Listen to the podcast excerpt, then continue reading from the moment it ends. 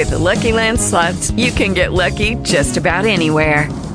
This is your captain speaking. Uh, we've got clear runway and the weather's fine, but we're just going to circle up here a while and uh, get lucky.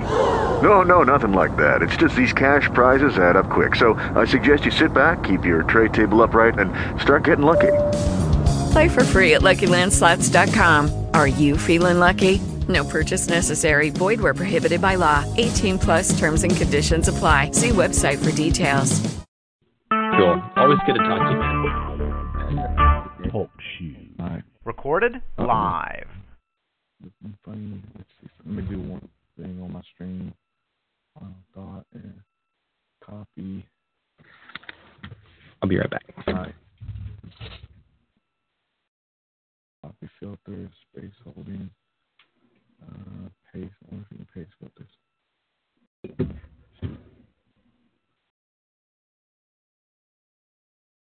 Huh.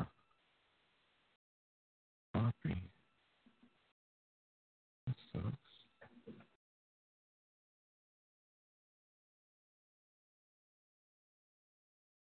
Hmm. I thought that's just me. Yeah, I need to copy that. It sucks. Control C. Control V. Nope. Um. Remove the name, add,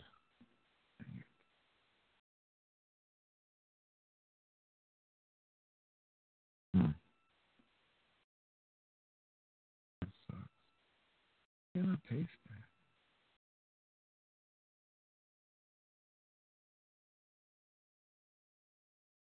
Copy filters.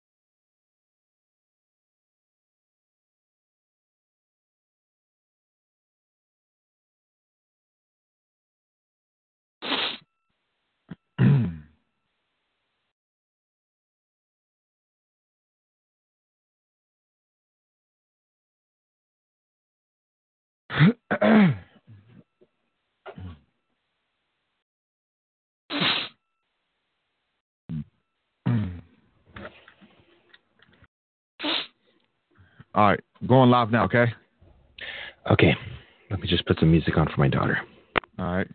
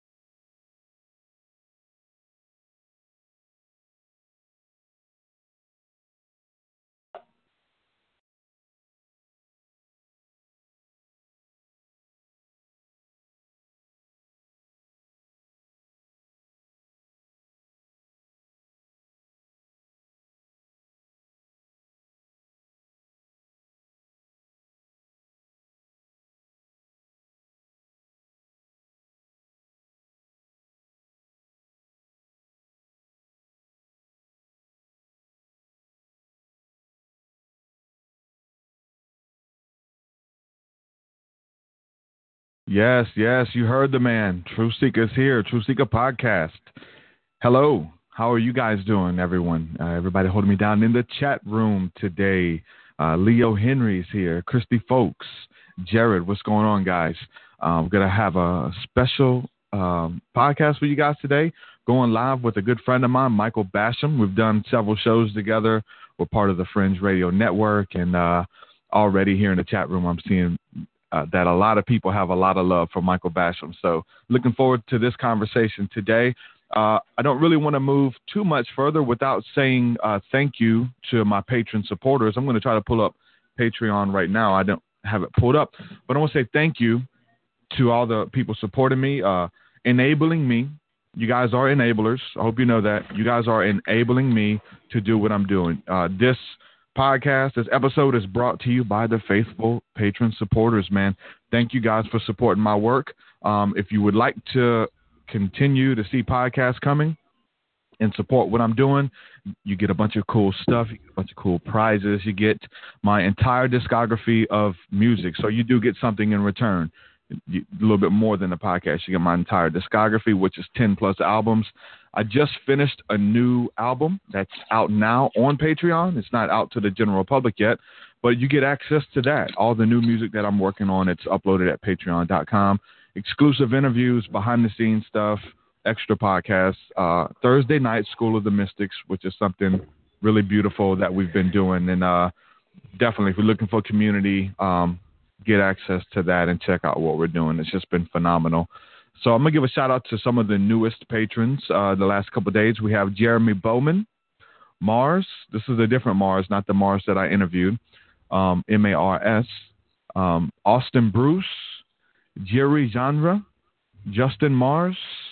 And, uh, yeah, thank you guys for supporting my work. Thank you guys for joining the family, joining the fold, man. You guys, uh, you know, this, this podcast is, is free to consume, free to listen to, but it's not free to produce. And so thank you guys for believing in my work and keeping me going. It means a lot. It really does. Um, so yeah, we're going to be talking about the spirit of Jezebel. Um, I've taken, I've had notes on this for a while. Um, had, there was a period of time, maybe two or three weeks where people were just sending me messages almost daily and, and leaving comments about the spirit of Jezebel, wanting to know my input in it.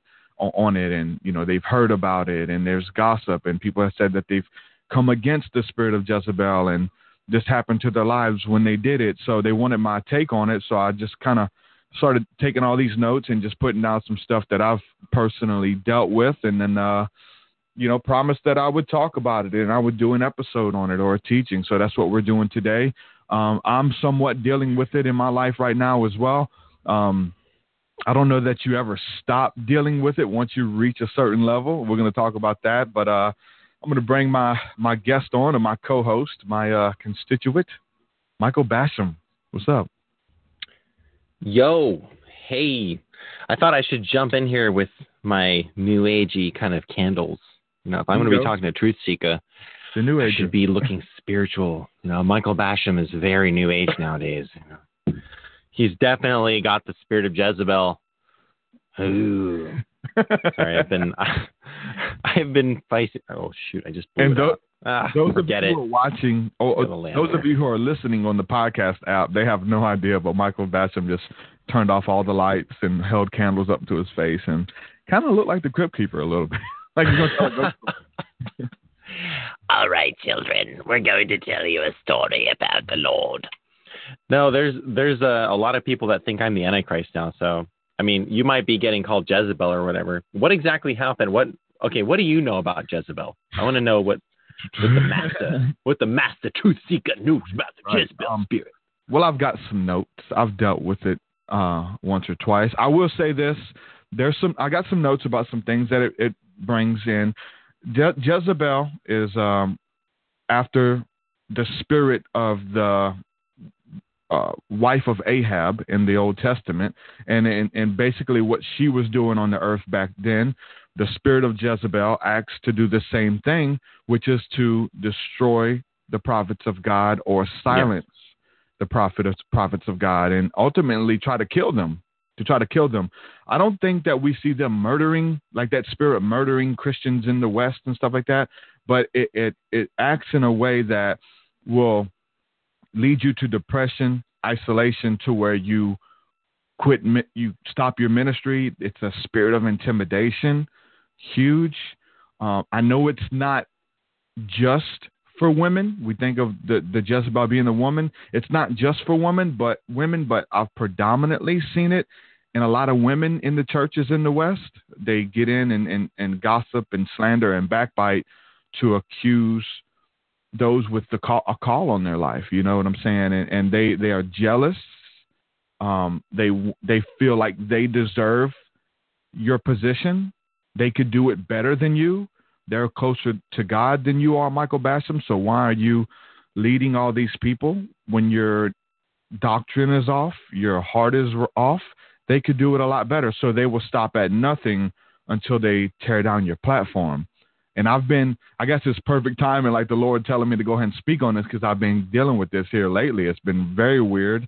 Um, mm-hmm. I think once you reach a certain level, whether it's yeah. fame of renown, your name is out there. Um, you're mm-hmm. going to, you're going to get this regardless. And I think that, like, for me, I look at the Joel Osteens, I look at Creflo Dollars, some of the people that I may not agree with all everything that they've done. And I've been an advocate of slandering their name in the past. I don't do that anymore. I appreciate what they bring to the table. Um, mm-hmm. That's, that's good. And I, I like to build upon that.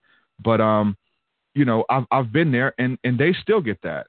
Like, there, there's probably not a day that goes by that there's not a her- heresy hunter, a heretic hunter on Facebook, on YouTube, making videos exposing Benny Hinn. Even, like, I like to name drop Benny Hinn because I'm, I'm, his work is really near and dear to my heart. And I'll, I'll even get comments. Benny Hinn was exposed years ago. Benny Hinn's a false prophet. Truth seeker, you should know that. I can't believe you like Benny Hinn. And, um, so these people are still getting this type of stuff to this day. So that should yeah. show us that, like, once you reach a certain level, it it doesn't go go away. It doesn't go away, but you have to learn how to respond to that. That's just, mm-hmm. This is for us, because we're going to talk about our dealings with it, because we're dealing with it. But for everybody listening, like, once you reach a certain level, I don't care if you have a business that sells plants. I don't care if you have an online Facebook ministry. I don't care what you build. You're going to have people who envy that platform, who feel more qualified, and they're going to try to make you feel bad. Misery loves company. It's operating in the spirit of Jezebel. How does that sound, mm-hmm. Michael Basham? Is that close enough? Yeah, um, that's basically, I mean, it's amazing that you called me. I was like, oh my gosh, this is, this is the best timing ever, because I'm literally going to court here in Taiwan looking at documents made up about me using my YouTube channel to try to steal my daughter from me, who's sleeping in the next room. Just amazing to see um, the spirit of Jezebel in operation. And those court, those court documents have the name Jezebel translated into Chinese. And they're using the fact that I said I'm engaging with the spirit of Jezebel that's mm. trying to steal my yeah. daughter and her future destiny. And just the, the line, the, the seed line of the Basham family, the youngest Basham, Kaya Basham, please pray for her. I believe in your audience. Truth Seeker, you have some of the most amazing people um, listening to you, supporting you. I really do. I really appreciate the prayers of anybody listening to this. I'm not asking for money. You know, sure, I got books, I got Patreons, but send them to Truth Seeker. But look, oh I could goodness. use your prayers. Helping. I could use your prayers. Kaya Basham, her great-grandfather, my grandfather, Don Basham, he used to send out these tapes in the early days of the Walkman, new technology in the late seventies, to share this Jezebel in high places teaching, which I'm posting to my Facebook right now, tagging this show. But it would be like the most heavy spiritual warfare in our family whenever those tapes would be let out, because basically what the teaching was about, Jezebel in high places, was that this Jezebel spirit is sitting on top of the U S government and many places of authority. And it's just, just what you just said, just it, silences the truth. It silences the prophets of God. It's jealous of what you carry, because I believe what you carry is much more than even just a show, even just your music, which is something very human, very beautiful, that you're an artist. And I believe everyone should have that outlet. But what we're doing here is taking over the world. I mean, you, you are literally um, interviewing people who have fought for years, Jordan Maxwell and, and Kerry Cassidy, and you're enduring flack for interviewing people in the New Age movement. A lot of, and I haven't heard all your recent shows, but I see you when you do it, and I'm always like, thumbs up, dude, go for it, bro. Like, you're interviewing, you know, astral, whatever, astral travel, mm-hmm. um, you know, these New Age people. I can even, um, you know, people that, that channel spirits, and you have the patience for that. And um, that takes a lot of guts. That takes a lot of, because, you know, you might get some, you got to be called to that, really. Yeah. And I mean, I mean, you might be the guy to do it, because you're not like, hey, I'm this Christian guy, but you know, Christian church, you know, the spirit of that church, and you love God. Church, Let's yeah. be honest. You love Jesus. You love the Bible. You love the truth.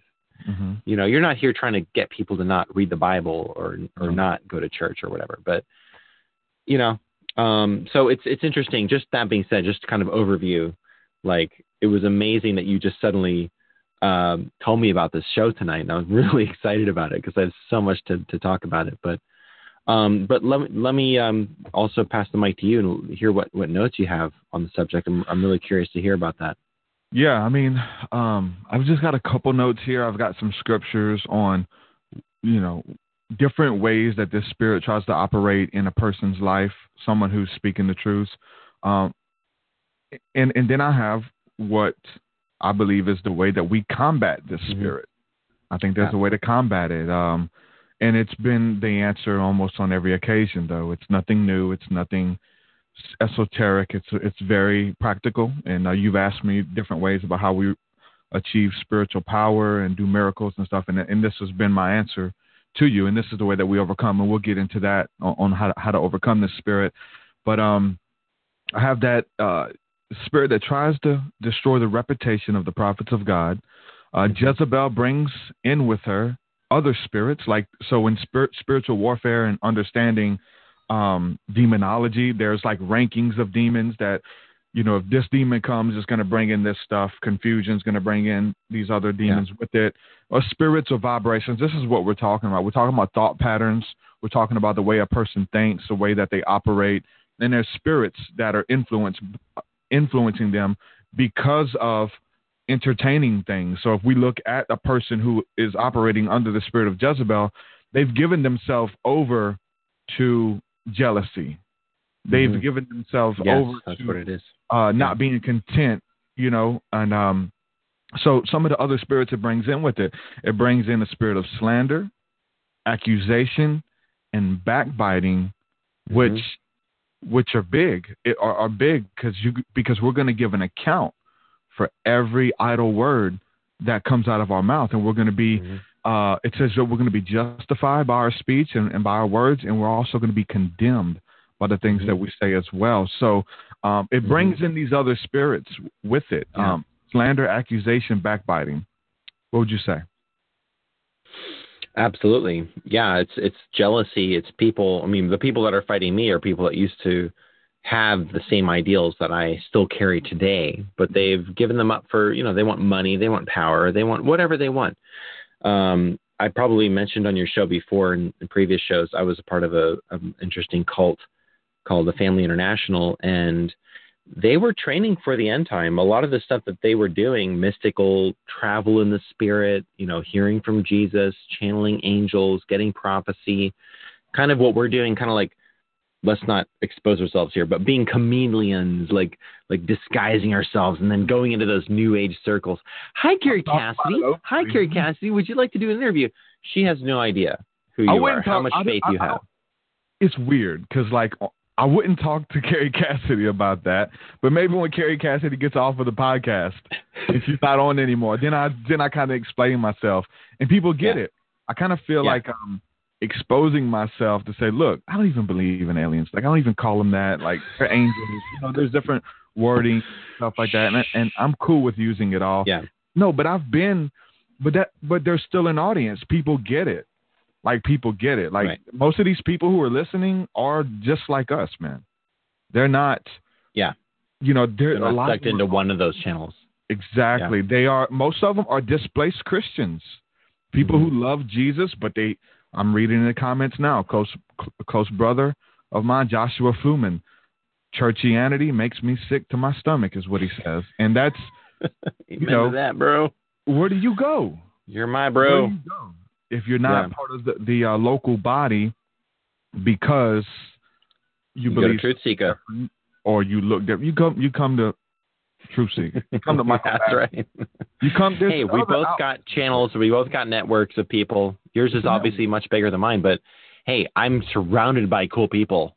Like you are. You Not are. as many as you, but I love you guys. I love your audience. You know You're what? My brother. You know, it gets into, and we're going to cover, I've covered this on many occasions. It's coming up again for me. Um, but we've covered like the sharing of the platforms. Now mm-hmm. I look when my, Michael Basham goes live or Michael Basham does something, a lot of the Truth Seeker audience are commenting, they're liking, they're sharing. They're commenting, I love Michael Basham. It's because, you know, I believe in you. We share each other's platforms. You let me come on your show and tell people to check me out and stuff like that.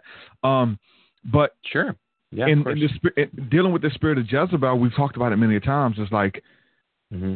they don't do that. Like th- this is my platform. I have to protect it. God has given me this platform. Like that right. type of. of aura, right? Um, and let me see, I know I wrote a little part part of this, and we've talked about even the fringe people fighting each other um, yeah. for for viewership, for patrons or uh, donations. Um, and I'm just going to read this little bit I wrote here. Um, anytime Amazing. you try to slander someone's name and character, you try to make them look bad so that you look good. This mm-hmm. spirit operates through leaders in many church circles as finger-pointing and name-calling. Stay away from so-and-so. And it usually means that they are putting other people and ministers down so that they look better. This is even what you see in denominationalism, different denominations competing yes. for followers and reputation. Yes. When you're trying to build an organization, this spirit is very key. Kill the competition.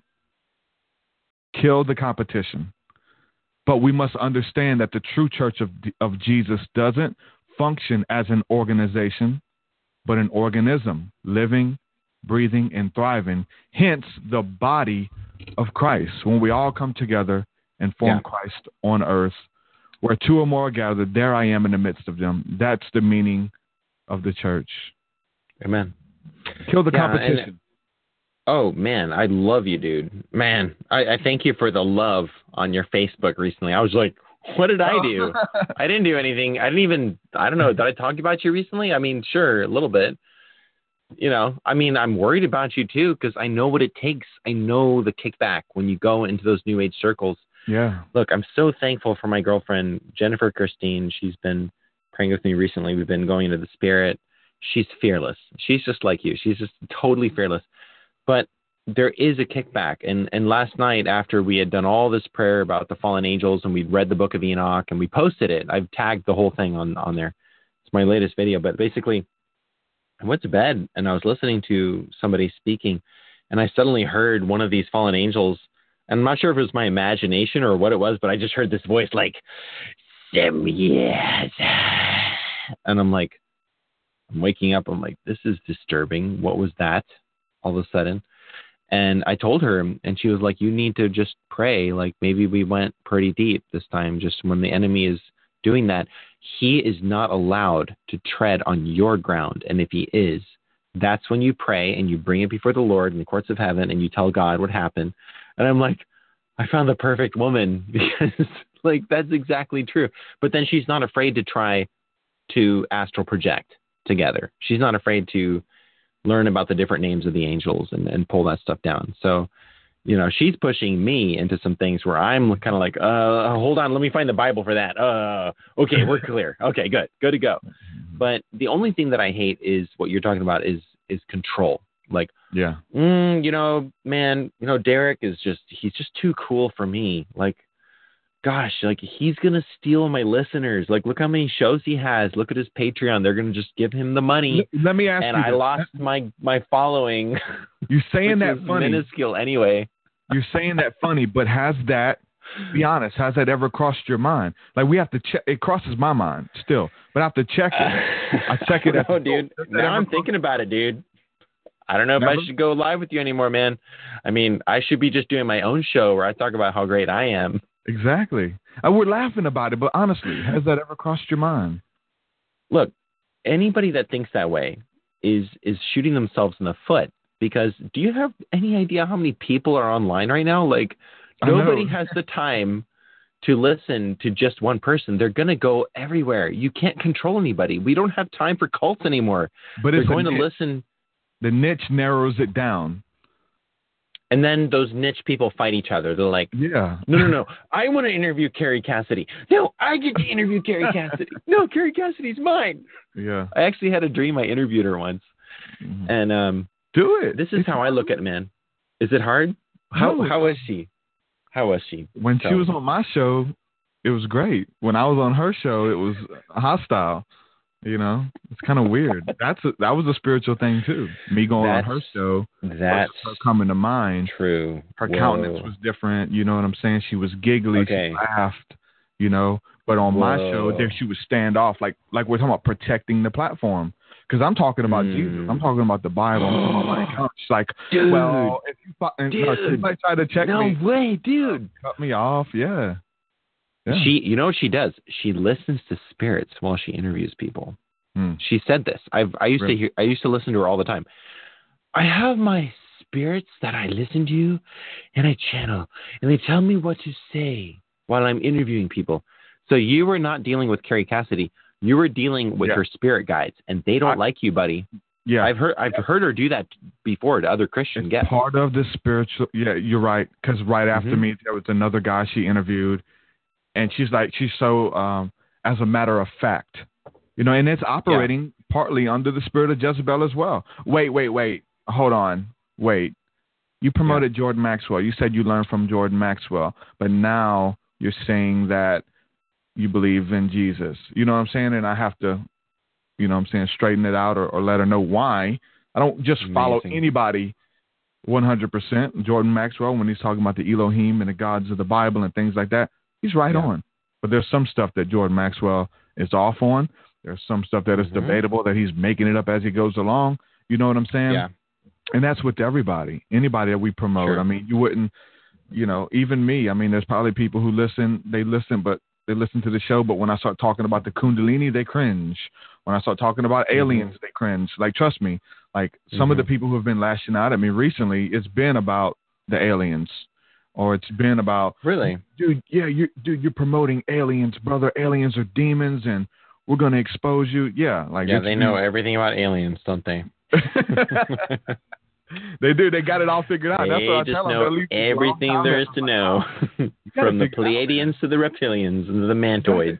You've got it pretty figured out, man. You, With all respect to Carrie Cassidy, all right, Douglas Dietrich, who's been on her show recently, who I interviewed like way too many times, and I love the guy. We we both used to joke, and I hope nobody shares this gossip with Carrie Cassidy or Douglas Dietrich and gets me in trouble. Hint, hint. Please get me in trouble. Please throw me into the bar- briar patch. We're both like, you know, Carrie Cassidy will believe every single guest that she has on her show. Like, everyone that comes on Carrie Cassidy's show, even is if they've been the gospel liar. Exactly. Yeah. But here's the catch, though. What happens when Truth Seeker goes on her show and talks about the gospel? And then suddenly she's all like up in arms. And I've seen her do that before to other Christians. Yeah. And like, what is that? Because you could be everything from flat earth to Planet X is doing like loop-de-loop hula hoops around the earth yeah. and say whatever the heck you want. And it's probably true. But then you can't say that Jesus is the Son of God and he came manifested in the flesh and was crucified and was risen again. You know, you can't say that. That's how I'm able to tell. Right. I've been on yeah. a lot of different New Age shows, some Christian shows, and you see how yeah. their countenance change, changes when you mention Jesus. We can mention Amazing. Buddha. We can mention Krishna. You know what I'm saying? Allah, whatever, religion, Amazing. Under the faith of the Son, any other God or whatever. But when you mention Jesus, their countenance will change and they get hostile. That lets you know you're dealing with something deeper, like just by that change of countenance. The same way with Jezebel, man. It's still it's it's operating under the same same spirits, um, but it's tactful. Like my every move is a calculated step. Like this is not overnight. This isn't just on a whim. I've been doing this a long time. There's etiquette. There's things I've learned, um, and it's working. And people are getting pissed off that it's working. Like there's people who they deserve this platform. You know what I'm saying? They feel like they could do it better. And I'm dealing with those people lashing out. I talked about getting death threats and all kind of weird stuff, you know? Um, yeah. I want to read this scripture because this is a key one to, concerning the spirit of Jezebel in the in, in Revelation, actually. And you probably know this scripture, but I'm going to go over it. Um, okay. Revelations two nineteen. I know thy works in charity and service and faith and thy patience and thy works, and the last to be more than the first. Notwithstanding, I have a few things against you. This is uh, God speaking to John or speaking to us, the, the spirit of the prophets, essentially. Okay. Notwithstanding, I have a few things against thee, because thou mm-hmm. sufferest that woman Jezebel, which mm. calleth herself a prophetess, to teach and to seduce my service, servants to commit fornication and eat things sacrificed to idols. So God's saying, you're doing all this good stuff. You're helping people. You're doing charity. You have patience. You have great faith, but wow. you're letting Jezebel run amok amongst my people who have no idea. Mm. Mm. Um, and I gave her space to repent for her fornication, and she repented not. Behold, I will cast her into a bed, and them that commit adultery with her into the great tribulation, except they repent of their deeds. So there's a way out to repent, mm. to wash your hands clean of this relationship. And I will kill her children with death, and all the churches shall know that I am he which searches the reins and the hearts. And I will give unto every one of you according to your works. It's like, and this is really cool about, you know, this Revelation chapter two. It's like God commends the prophets, and he, look, I commend you for, ex- and there's another place where he commends people for exposing false prophets. It's on, it's actually on the other spectrum. He's like, you're exposing, you're like, you're a heresy hunter. You're keeping watch over the church. You're keeping watch over yeah. these false prophets who are coming in, but you left your first love. So it's always yeah. this, this love, but with this rebuke at the same time, which is how the Lord usually rebukes us. Right. And he says, you're doing everything good, but none of y'all have said anything to this spirit that's teaching your people. It's not a, a literal, Jezebel's literally there. It's spiritual. This spirit is teaching people. It's it's it's uh, essentially seducing people um, to uh, to. It's making disciples. It's making mm-hmm. little Je- Jezebel, and, and they go in pockets, dude. One thing about one Jezebel is one thing, one person who's got this seat of authority and like they're going run, running amok. But when you have a bunch of them together in a pact, mm-hmm. that mm-hmm. gets crazy too. And they all affirm each other, and they all try to bring other people in. We've had them here in our midst, man. I know a lot of people who, who have been hurt from it, you know, and they haven't been able to bounce back like all the way from that. And then yeah. when the word, when Christianity's brought up, you know, they kind of fringe because, or cringe essentially because mm-hmm. of their involvement with the spirit in Christendom. It's in the churches. Mm-hmm. Yeah. Yeah. It is. Um, yeah, and it's it's getting worse, and I'm I'm amazed the timing again of this broadcast. This talk is prophetic. The timing, I again, I, increasingly, I feel like what we're doing is not entertainment. Although, of course, both of us got to worry about our, our technology. Okay, what do we got here? Is everything live streaming correctly? Is the audio working? Let me restart my computer. Who's listening? Okay. And by the way, I see some of my listeners here too. X hey, marks the spots on there. Bless you, bro. Hey, hey, Mike, tap, tap your microphone. I'm, I am getting some buzz back right now. Uh-oh. Okay. It it is the microphone. Yeah. All right. I might need to call back in.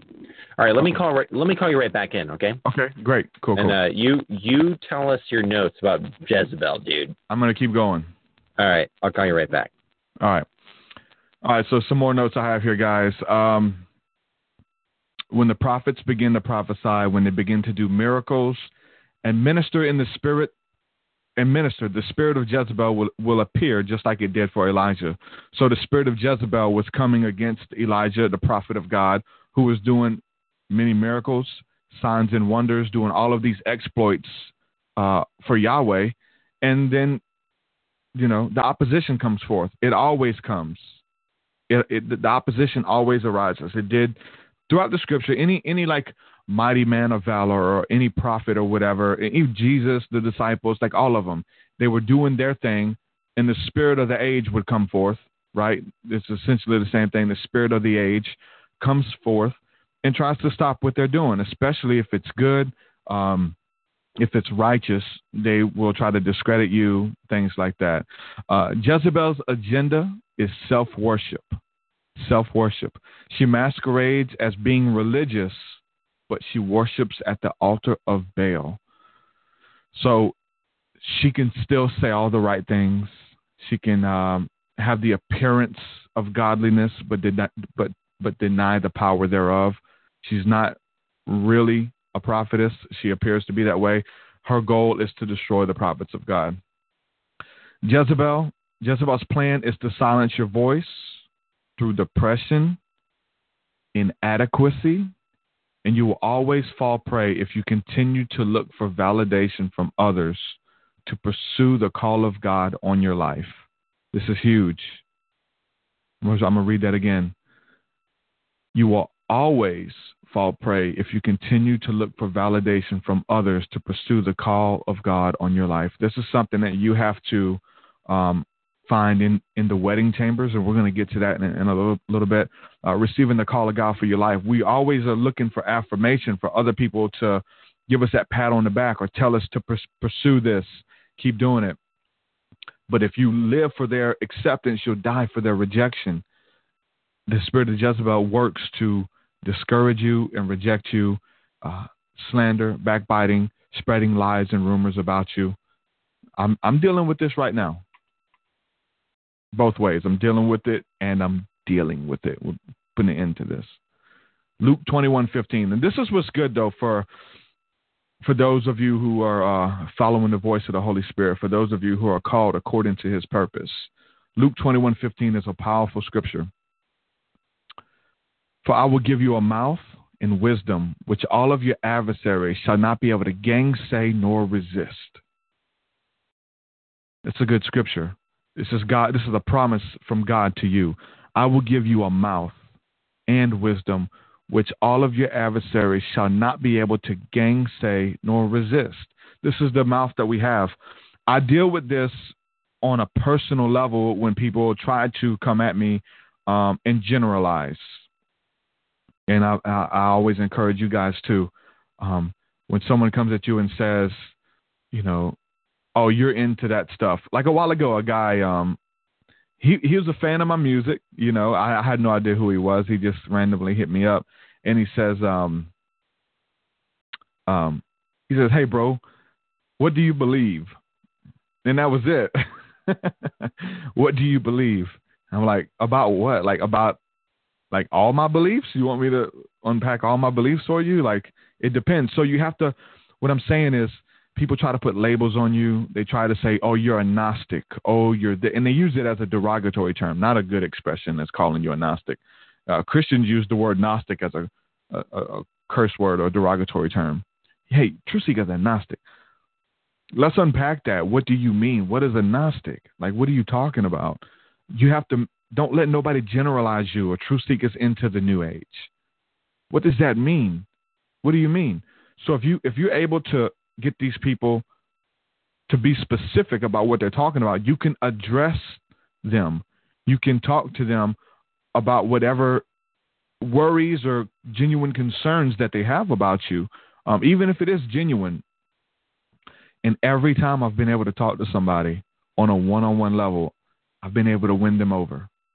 Close friends who would say, oh man, you got the all seeing eye, you got this. And they're just, they have all these ac- accusations, but whenever you're able to talk to them on a one-on-one basis and open up your heart and let them know your agenda, your motive, what you're doing, you know, uh, you're able to win them op- over. And the scripture, Luke twenty-one fifteen, for I will give you a mouth and, w- and wisdom, which none of your adversaries shall be able to gainsay nor resist. This is the mouth that we have. We have this wisdom. We have this ability to uh, deal with people this way. So I always look, don't let people, don't let nobody call you out your name. Don't let anybody put labels on you or generalize is what I like to call it. Um, because a lot of times we find ourselves as um, Elijah, who was dealing with, with Jezebel. He would have these huge miracles, these huge victories. But even after that, because of the fight, because of the battle, he would go, he would fall into temptation. Somebody yeah. doing all these great miracles. And this happens to us at times. He would fall into temptation after, after some of these victories. Uh, there's a scripture here. It's uh, First Kings nineteen four. And this is Elijah says, I, it says, I have had enough, Lord. He said, take my life. I am no better than my ancestors. He lay down under the bush and fell asleep. So after having all of these, you feel like giving up, but don't, don't grow weary in well-doing when the scripture wants to address that. And it is hard. It's not always easy. It's easy when it comes from strangers. A lot of times I say, I say it's easy. It's, it never gets easy. You know what I'm saying? And that, like we talking about at the beginning, I don't think Joel Osteen checks his, uh, tweets, people tweeting him and, uh, you know, like reading the comment section on his latest upload. I don't think he goes there and debates with those people, but I, I get like, I get random people, you know, making fun of the way I talk or say, you're trying to be black. You're trying to be black, truth seeker, you know, and all just weird stuff. And, um, it's easier when it comes from strangers, but it, when it comes from people, you know, it's a little bit harder. You know, it makes it harder when, when there's people who, who believe in you. I have, Personally, what I have going on right now, I have uh, some people who are hooked on drugs, like really, like I'm talking about meth and, and heroin and painkillers. It's like a real shout out individual who, like a lot of people in my inner circle have like went to this guy for counsel and stuff. And this guy's openly like robbing people and is insane. But he talks, Man. he knows a lot of scripture, and then he's been able to like talk to some of my, my, uh, my friends, not even fan base or audience, but he's been able to talk to some of my friends and say, like, we were talking about this earlier, you know, Truth Seeker works magic, and the Truth Seeker's like deceiving people, making people send him money. You know what I'm saying? Like this kind of stuff. And, um, Truth Seeker does not follow the way of Christ and stuff. And, and there, and people are agreeing with him. Like some of my friends, they're like listening to him and stuff. And it's like, man, like consider the source, man. Why are you guys um, following the messenger? Like you have to look at it, man. I judge the fruit. I yeah. judge the fruit of what goes on in Michael Basham's life, of my own life, of the people over me. Mm-hmm. Like if they ain't got their, if you don't have your life together, you have no business coming to me telling me, bro, I wouldn't do that if I were you. Yeah. You know what I'm saying? You don't have the right to do that. But when you're, when you, when your fruit shows for itself, I'll, you can, you have the ability and authority to speak into my life.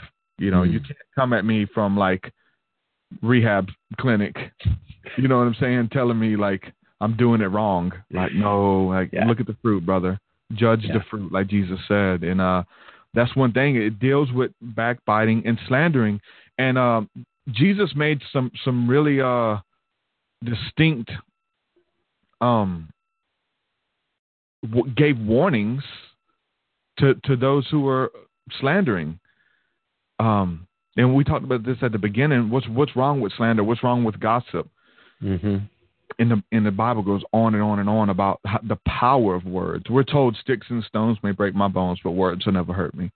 Like we're told that, but that's on the contrary. Like words are powerful, man. Words are alchemy. Mm-hmm. Words are spells. When we really wow. get into the esoteric breakdown, words, spells. When you write a when you write a word out, you spell it. It's a spell. Mm-hmm. When you and there's a, a type of handwriting called cursive. You're writing, you're putting Whoa. spells and writing cursives, and you, you're yeah. speaking this stuff out o- over people. Like it's not just it, it does hurt. Words do hurt, but uh, and this is why Jesus says in Matthew twelve thirty-six, it says, "I tell you, on the day of judgment, people will give an account for every careless word they speak. For by your Amen. words, Amen. be justified, and by your words, you will be condemned." You find a lot of this that goes on like in prayer circles. This is big in the church, man. It really like the church is known for gossiping and backbiting mm-hmm. and killing its wounded, right? Um, Amen. you find this going on a lot of times in prayer meetings where people will say, look, and I, cause I've seen it, you know, people will be like, hey y'all, uh, they say, anybody have a prayer request? Yeah. Let's pray for, um, let's pray for so-and-so. Okay. What's going on? Oh, yeah, I seen him in a, he was in a homosexual bar last night. He's running with the homosexuals now. And they're like, hmm. you just wanted to tell us that. Like, you just wanted to tell this group of people that this person we know is in the gay bars and hanging with the homosexuals. Like, yeah, you didn't, like, I, I highly doubt that you went to God um, before you came to us. You know what I'm saying? I think we should bring that to God first. You find these prayer meetings that turn into gossip parties, and then somebody else says, oh, you're right. He was hanging with so-and-so who's a gay and who's a, and I'm just using this as an example because I've heard this, like I've been in mm-hmm. those circles where they're, you know, gossiping and slandering and stuff. And, uh, when, when the prayer meeting turns into a gossip party, man, that's somewhat operating under the spirit of Jezebel. When you want to, it makes you look more holier because you're not, we're not talking about your sin. We're not talking about the stuff that, that, you, that you're dealing with when you bring that to the table. Right. Yeah, why don't they talk about their struggles with homosexuality? I mean, we know, like, most people these days probably have something, you know. Hey, everybody, I was in a sex cult. Whoopsie-doo. You know who I really love is Milo. He's, like, I openly gay. And yeah. he goes on He's Infowars. The strongest player for the right-wing conservative Christians, right? He really is, man. He ruins everything for everybody. And that's what we need more of. It's more Milos. We need more people to just upset the system. When I left my sex cult, I had a dream with the leader of the sex cult at the time. And um, the very day that I was going to get kicked out, because not because I was so sexy or so awesome, which I wish I could have been, but I was just being Michael, you know, I was just kind of wild and out of control. And there were a lot of control freaks there. There were a lot of Jezebel spirits. And they're like, man, who is this guy? Who does he think he is? Like, to just run around and witness and get prophecy all day. And he doesn't listen to anybody and he just does whatever he wants. And I had a dream um, two thousand seven. And just to sound more spiritual, I'll have my candles like near my face here. But basically, I had my, my prophetic dream of my life that night in two thousand seven around May. And it was like God showing me that I'm going to take your life and I'm going to just throw it out there and you're going to make a huge mess and you're going to stir up a lot of trouble. And, but you're going to change all these timelines. And he showed me the timelines as like, like sand dunes. And, um, the cult fell apart actually months later after I was kicked out. Now I'm one of the, my house is a safe house for people leaving it in Taiwan. I'm having people live with me who are leaving the cult, who are abused people, and they're strong. I'm not patronizing them. I'm just saying, look, these are amazing people, but they were in that same sex cult. It's melted down. Horrible things have happened since that decade of, of period of time. But meanwhile, what we're doing, we're running around, we're sharing truth. We're learning. We're, I've been listening to Jordan Maxwell for like ten years and Kerry Cassidy and, you know, Douglas Dietrich and these people, but also the mystics, the Ian Claytons, the, you know, there's more to be learned. There's Mike Parsons, who I've just shared his whole teaching about the Melchizedek, um, I'm sorry, Metatron's cube with my girlfriend, because we're basically going after all this stuff, the fallen angels. You know, we're doing, uh, you know, we're we're just researching the Book of Enoch and finding out is, and maybe our listeners are more educated than we are. Is there anything ancient that's not New Age that talks about Metatron's cube? And Truth Seeker's got one in his room. You know, if anybody has any information that I'd really like to know, please tell us about the cube. Because I had a dream two days ago where I was literally running from all these entities. I don't know if they were aliens or Nephilim or what they were. And I was holding this black cube and I knew it was really important and they were running after me. And I, I chucked it like a football, like across a, a fence to a field, like hoping that somebody else would catch it or I could catch up and grab it. And it was just this like football game, like, uh, do not let him get the cube. You know, it was so cool. And uh, I woke up the next day and we did this show about the, about the cube and about Metatron and about Enoch and uh, Michael the Archangel. you know, it's kind of all over the place, but we're, we're dealing with this stuff in the spirit. I'm not that interested in entertainment, honestly. Like, I make a very small amount of money from doing this. I still have to work, believe it or not. Like, people send donations, but they mostly believe in the people that we're trying to help. Like the fact that we're trying to help women and children in, in bad situations here and around the world. But I just want to make a difference in the spirit.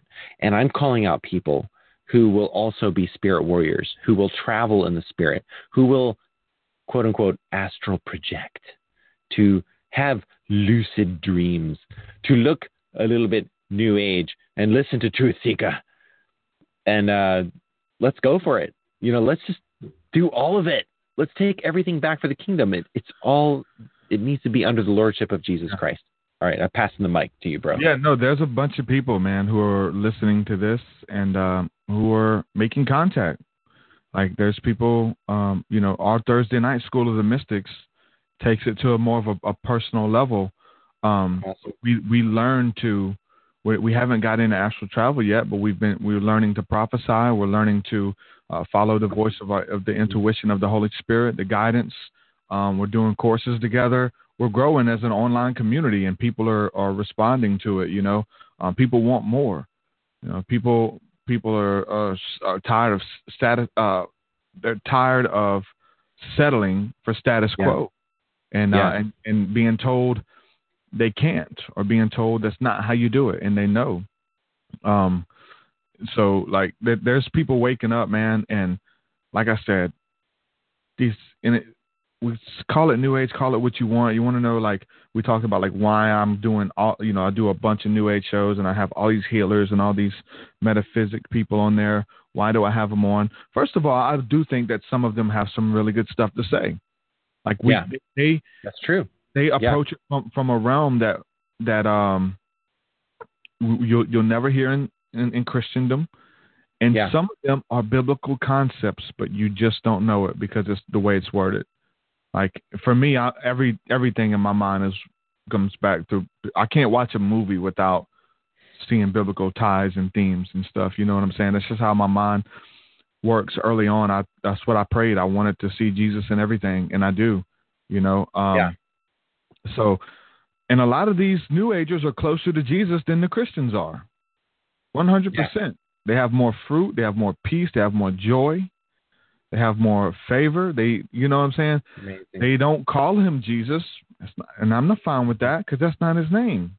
You know what I'm saying? We That's a title, you know? Mm-hmm. And uh, th- that's not his name. He does, they, they didn't walk around Jerusalem calling him Jesus. You know what I'm saying? Like, you know, it's a, it's a title. It's a character. It's a name. Um, and as far as I'm concerned, some of these people, I would rather hang with the New Agers than hang with this, a group of Jezebels. Yeah, eat me alive, bro. It's an, and I want yeah, man. I mean, I, I'm with you, bro. Let's have some. Let's have some. Uh, shall we say? Let's have some mate with them. We won't. We won't smoke weed. We won't. Uh, yeah. You know, drink beer. We'll just do some.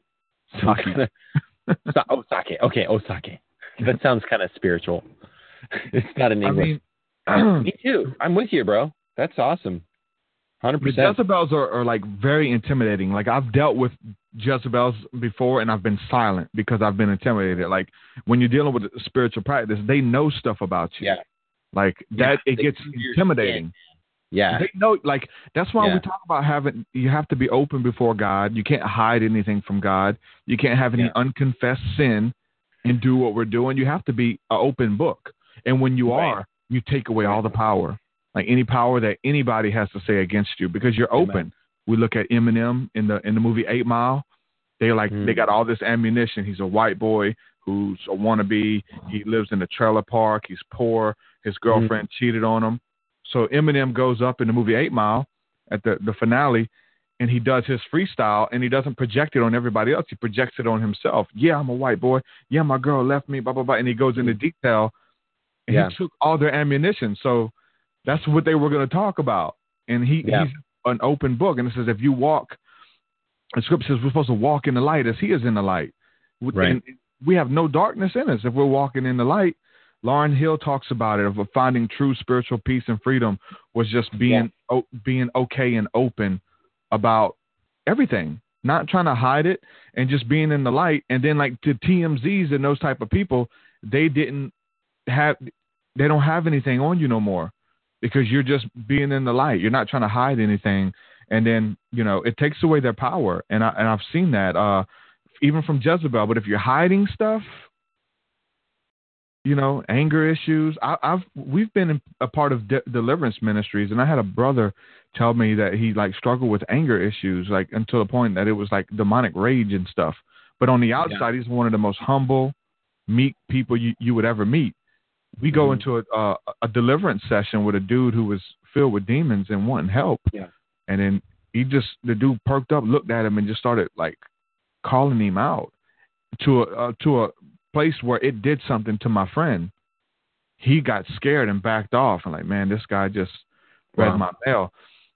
But if you deal with those anger issues, if you're walking in the light, you don't let them have any power over you or against you, then it right. can't do anything. I've been downtown and I've had people call me. I've been nervous mm-hmm. dealing with the spirit of Jezebel, and they'll call it out. Look at you shaking.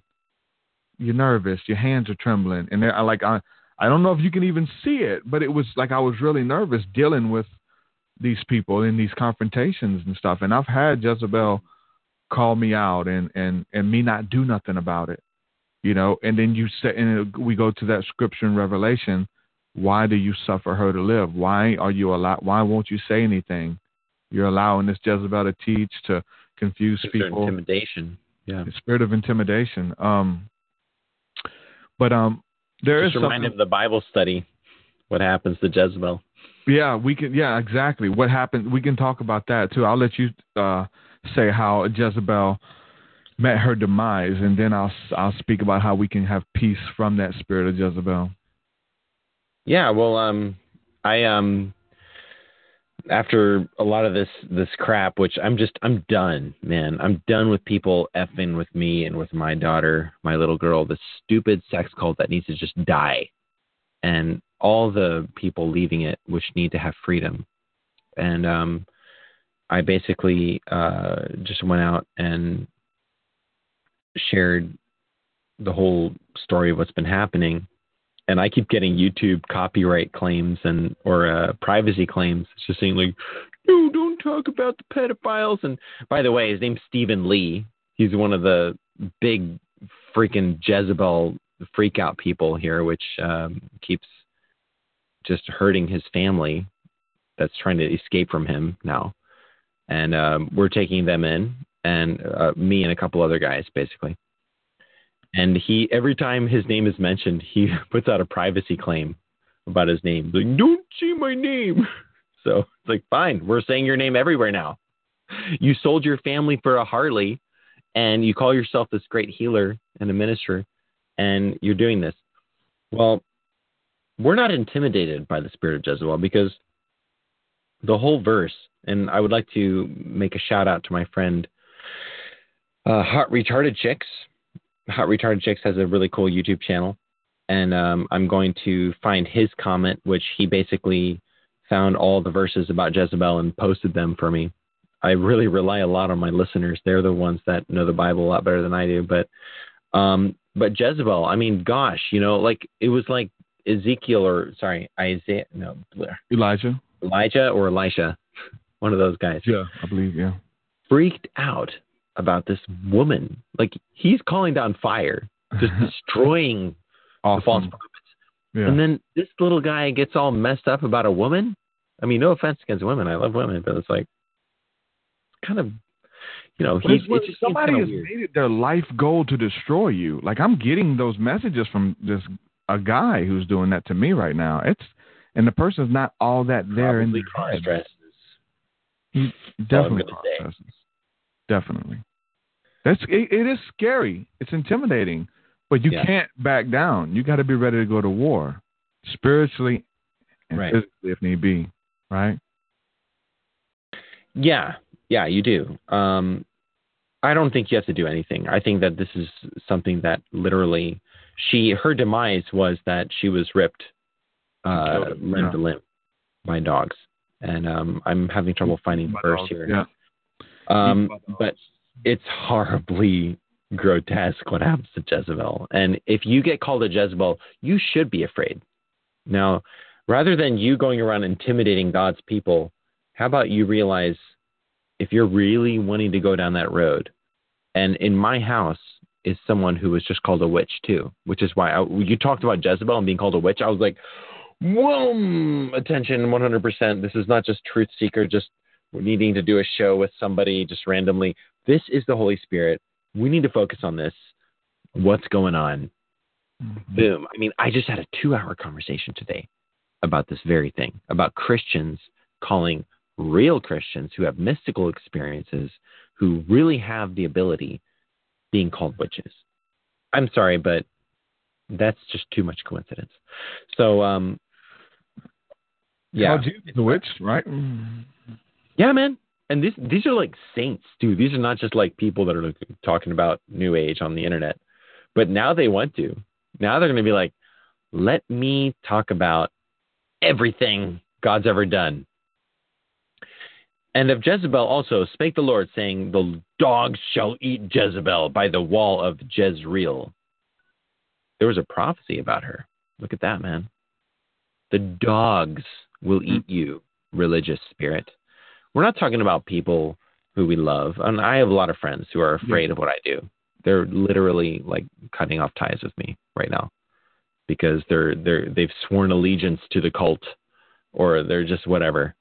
It seems and, bigger. Um, it seems like it has some type of stature because there's more people there, and you know. Right. And dogs shall eat Jezebel in the portion of Jezreel. There shall be none to bury her. And he opened the door and fled. Okay. Anyway, it's um, came to pass when Joram saw Jehu, he said, is it peace, Jehu? And he answered, what peace? So long as the whoredoms of thy mother Jezebel and her witchcrafts are so many. And Joram turned his hands and fled and said to Ahaziah, there is treachery, O Ahaziah. Boom. A lot of, um, a lot of battle going on there.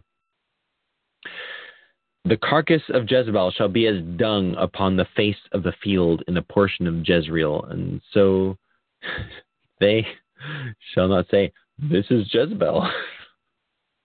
She might still be a high level demon. Like Satan might have like lifted her up like Anakin to Darth Vader, which is why we still deal with this thing.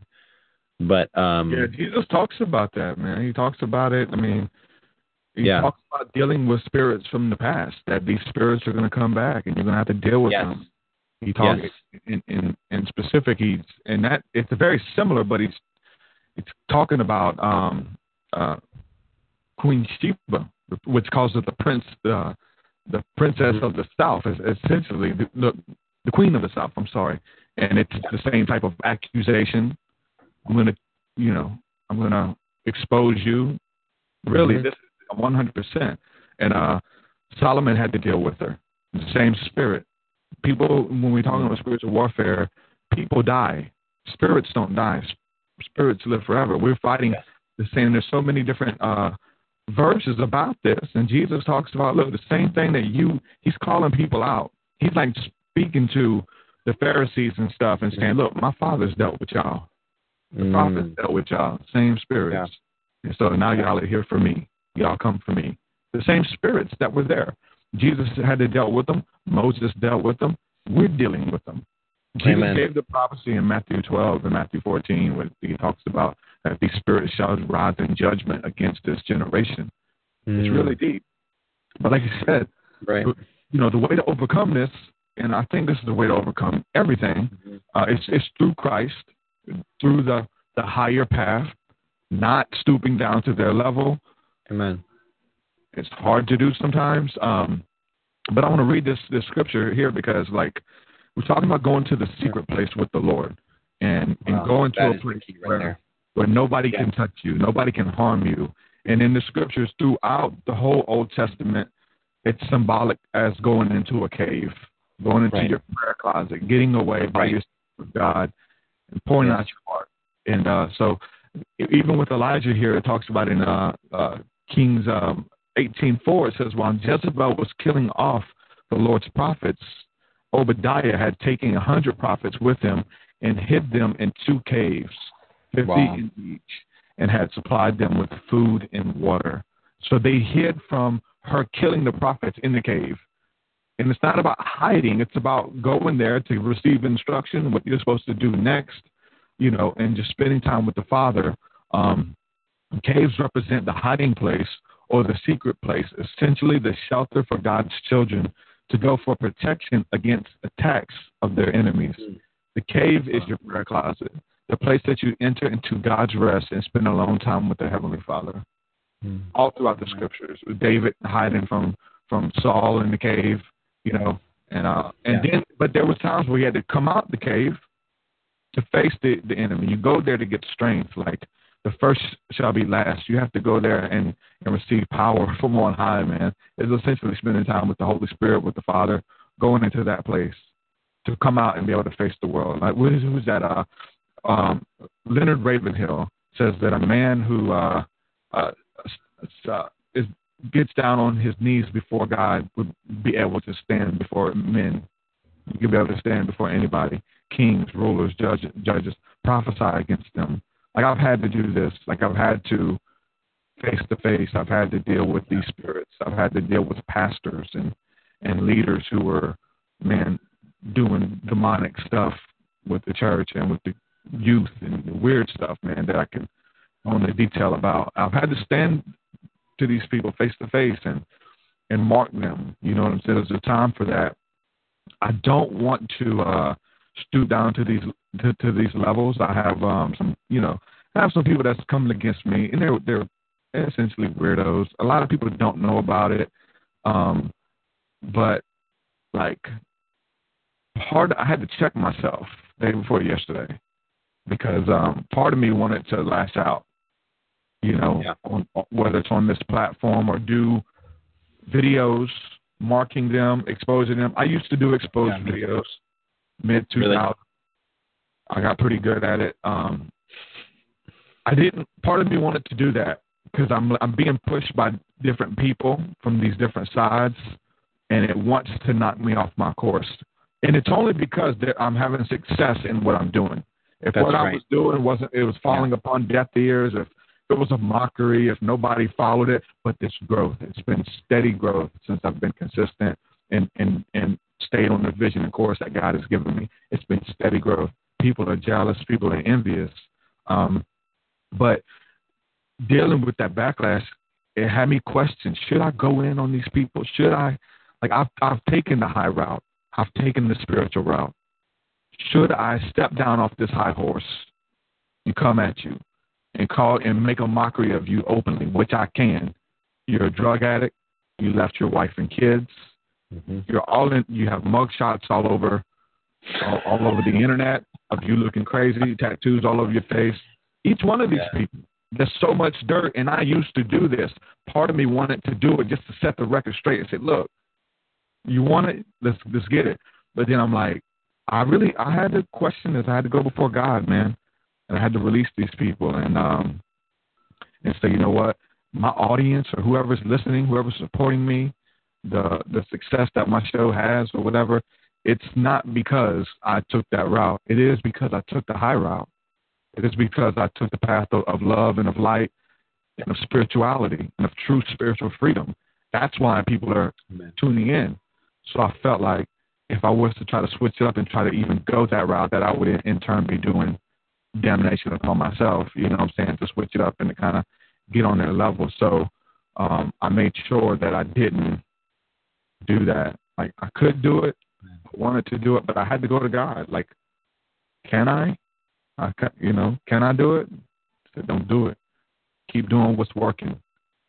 Because, like, you can deal with those people, but there's just going to be more right behind them. Are you just going to keep fighting? Let's look at Benny Hinn. Let's look at Joel Osteen. I know they're not great examples, but they are examples of people. The you know the bloggers will have a full-time job blogging about their heresies. You know the heresy hunters, and I used to do it. And there's good reason to call some of these people out. I think you know, but um, but, but now we're the heresies. Exactly.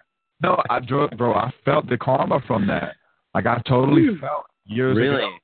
Yeah, wow. Not recently, but for a long time. Like, I was exposing videos and saying they're false prophets, and then... Well, you know, Johnny, who produces us for the Fringe Radio Network, he's he always says, like, that makes you look small, you know? Yeah, it does, because you, I mean, it's, you know, so this is what the Lord told me years ago um, when I was doing that, when he told me to stop, finally okay. cut it out.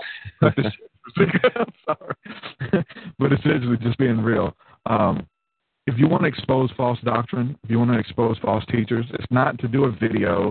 It's not to put their picture up all over the place and show you their doctrine that has holes in it. Uh, they're just manipulators, and this is how their the spirit of manipulation is working. It's just to simply teach it right. You want to expose false doctrine and expose false leaders. Teach it right. If they're manipulating, if they're manipulating people through the through the tithe, they're teaching the tithe wrong, and they're making you give out of compulsion and out of sorrow, and telling you God's going to punish you if you don't tithe.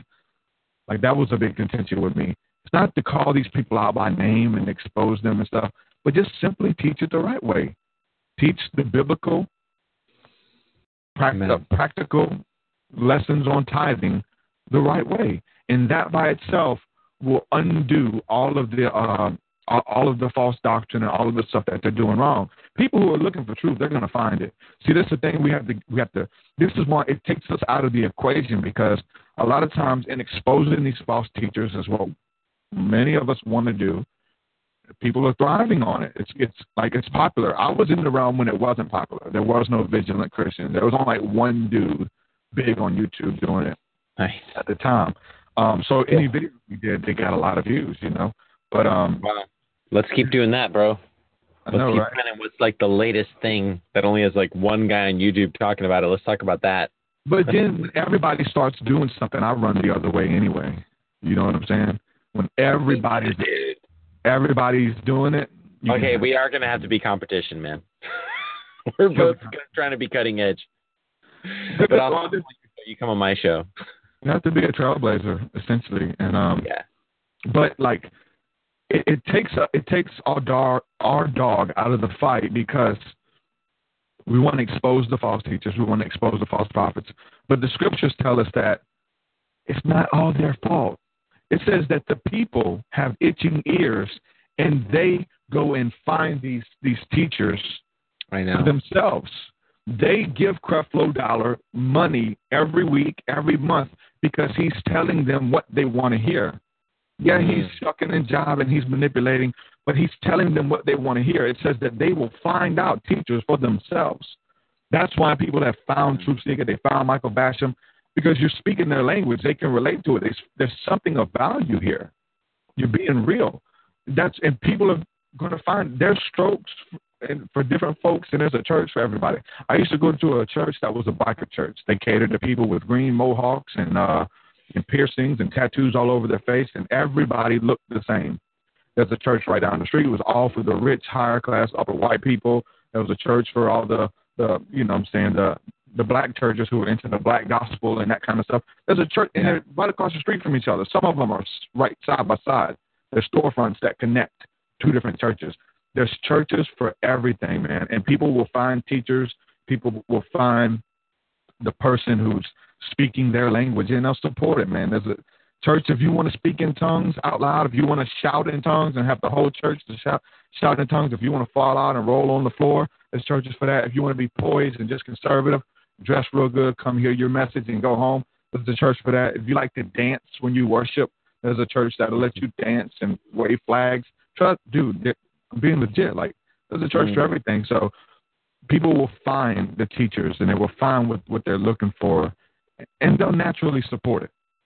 So these these people are telling them something that they want to hear. So teach it right. Don't be known as a heresy hunter. Don't be known at, as someone who uh who you, you your ministry is a response to what someone else is doing. That's not original. Your right. Ministry. It's like, what is God showing uh, you alone? Pushback. Today. Yeah, like, no what reverence. Did God show you in your dream last night? What did God talk to you this morning? Like, that's why I really like people like Neville Johnson, Ian Clayton, because they're trailblazers, and they say, like, I was listening to the Lord, and he told me, tell the people this, you know? Like, they're not like, I mean, I'm still young enough. I still kind of piggyback off of other people a lot. Like I listen to other people and I'm like, well, so-and-so says this, but I, I look at people like Alex Jones as an example for us in the media. This is kind of an alternative media movement. We're not trying to build churches. We don't have a, I mean, we could, you know, Truth Seeker, you could have worshipers in your studio, you know, praising God for an hour, and then you give your message and then you have your guest, and that would be fine. Maybe we'll we'll do that someday. But yeah, I do you know, plan on getting, getting out some. Maybe not starting at one location, but I do I do like when we do our Thursday night things and we meet, I meet with fifteen, twenty people, ten people, whoever it is.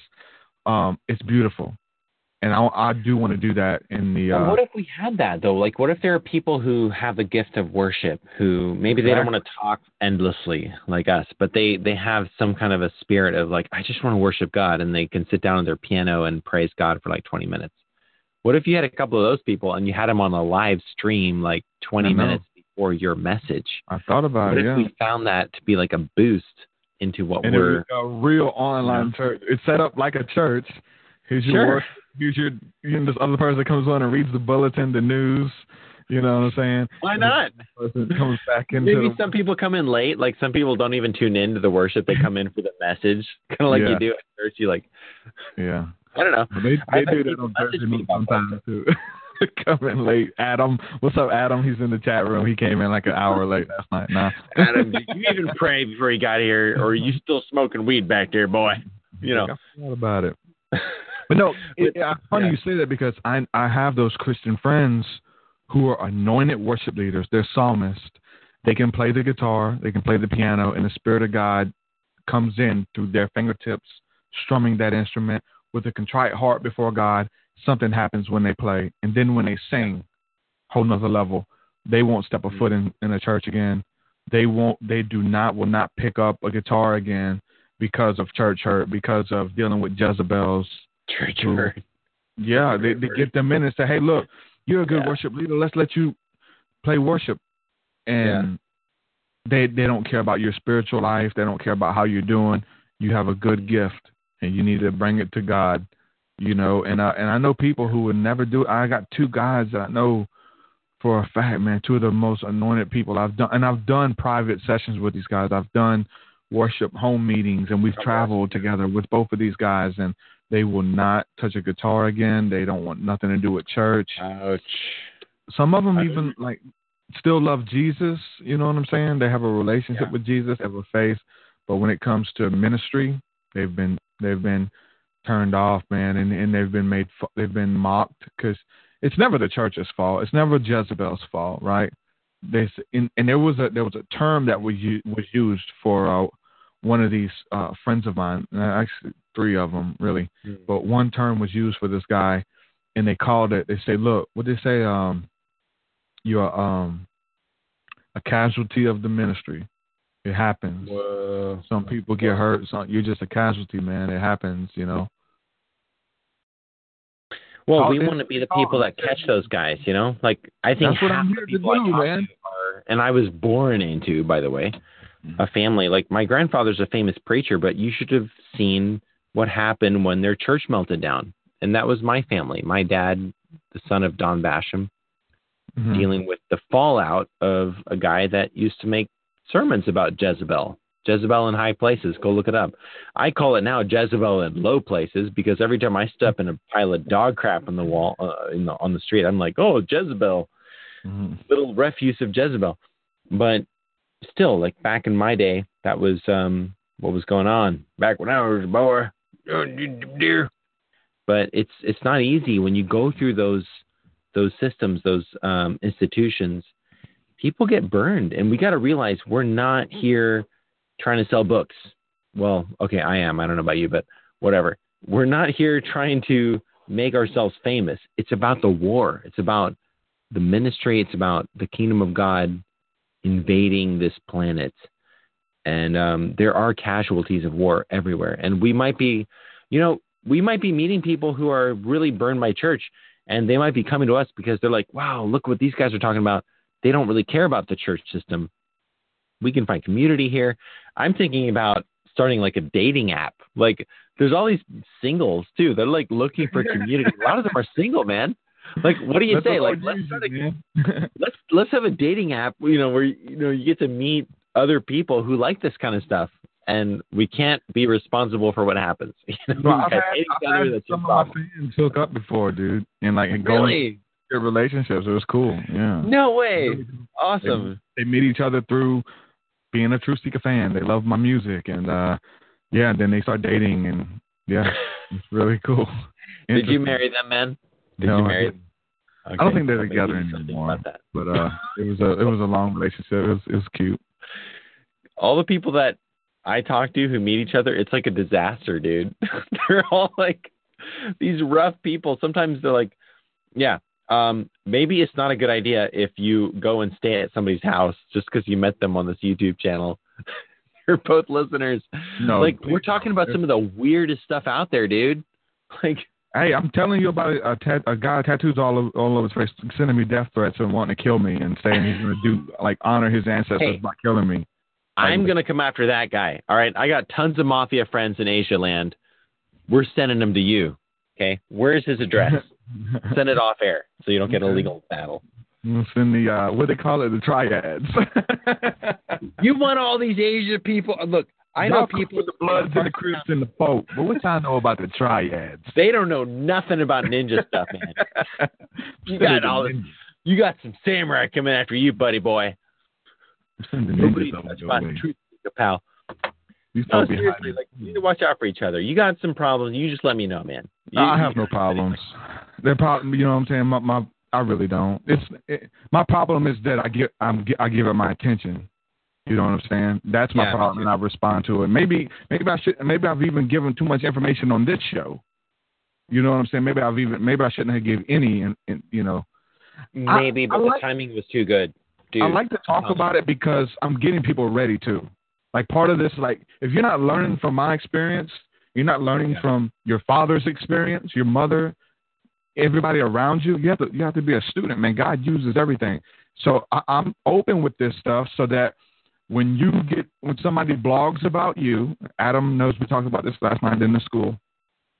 They're gonna blog about you. They're gonna send nasty emails. They're gonna spread. They're gonna laugh at you. They're gonna mock you. True Seeker, True Seeker follow. He's in a U F O cult. True Seeker is in a U F O cult. He talks about aliens. He's always interviewing these people with aliens, whatever. Like, and Michael Basham is his biggest follower and supporter. It's gonna come. It Thumbs comes up, dude. Right? If you're not making any moves, and what they they say, even in the churches, they tell you, say, look, the devil attack uh, is attacking you because you have a, a call on your life.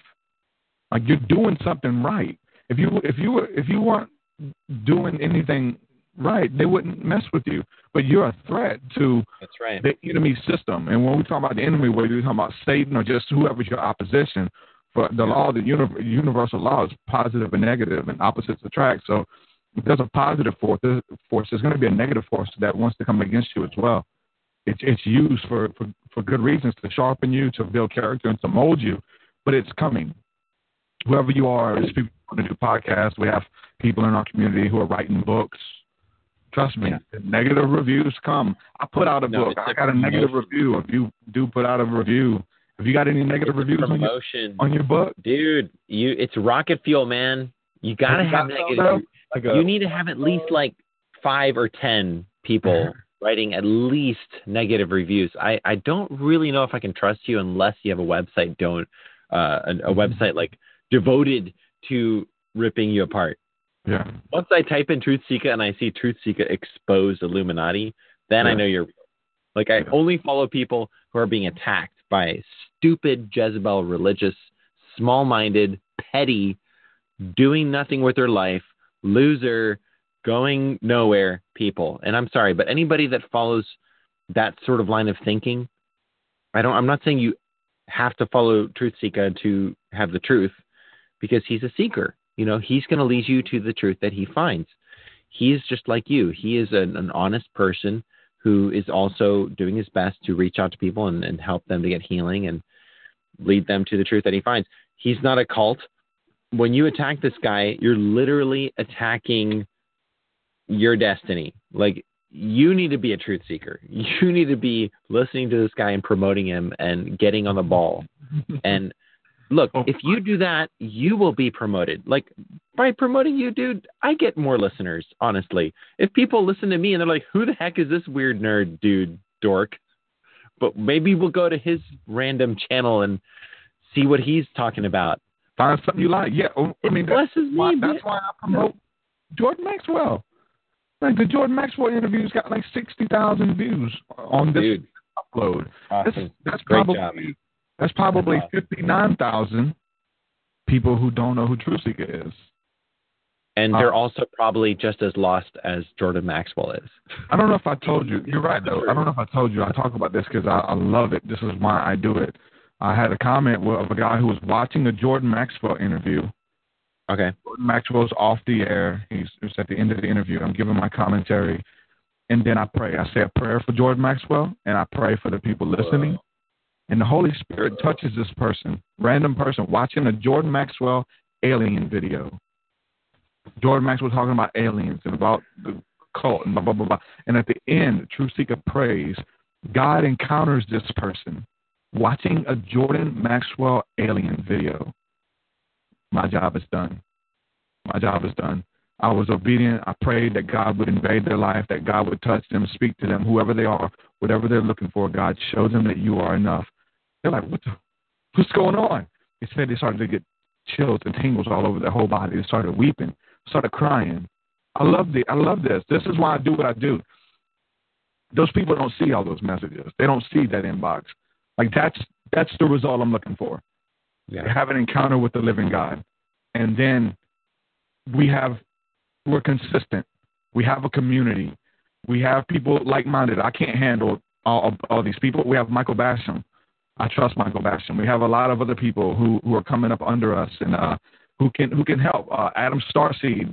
Adam, he's talking about wanting to do this daily, of having stuff daily like to uh, to reach out to people and to help people. And we I think bet- bet- sure. between a few of these people that, that we promote, we can put out enough content and, and be involved. I can only entertain so many messages a day. You know what I'm saying? Like, I try yeah. to reach back out to all of everybody who messages me and where they are. You know what I'm saying? Just even just to say thank you if it's just that. Oh, I'm thankful for all the messages I get. I can't keep up with them all either. Yeah. I know. And people get offended. People get mad. But it's just, there's only so many hours in a day too. But um, stay on the wall, dude.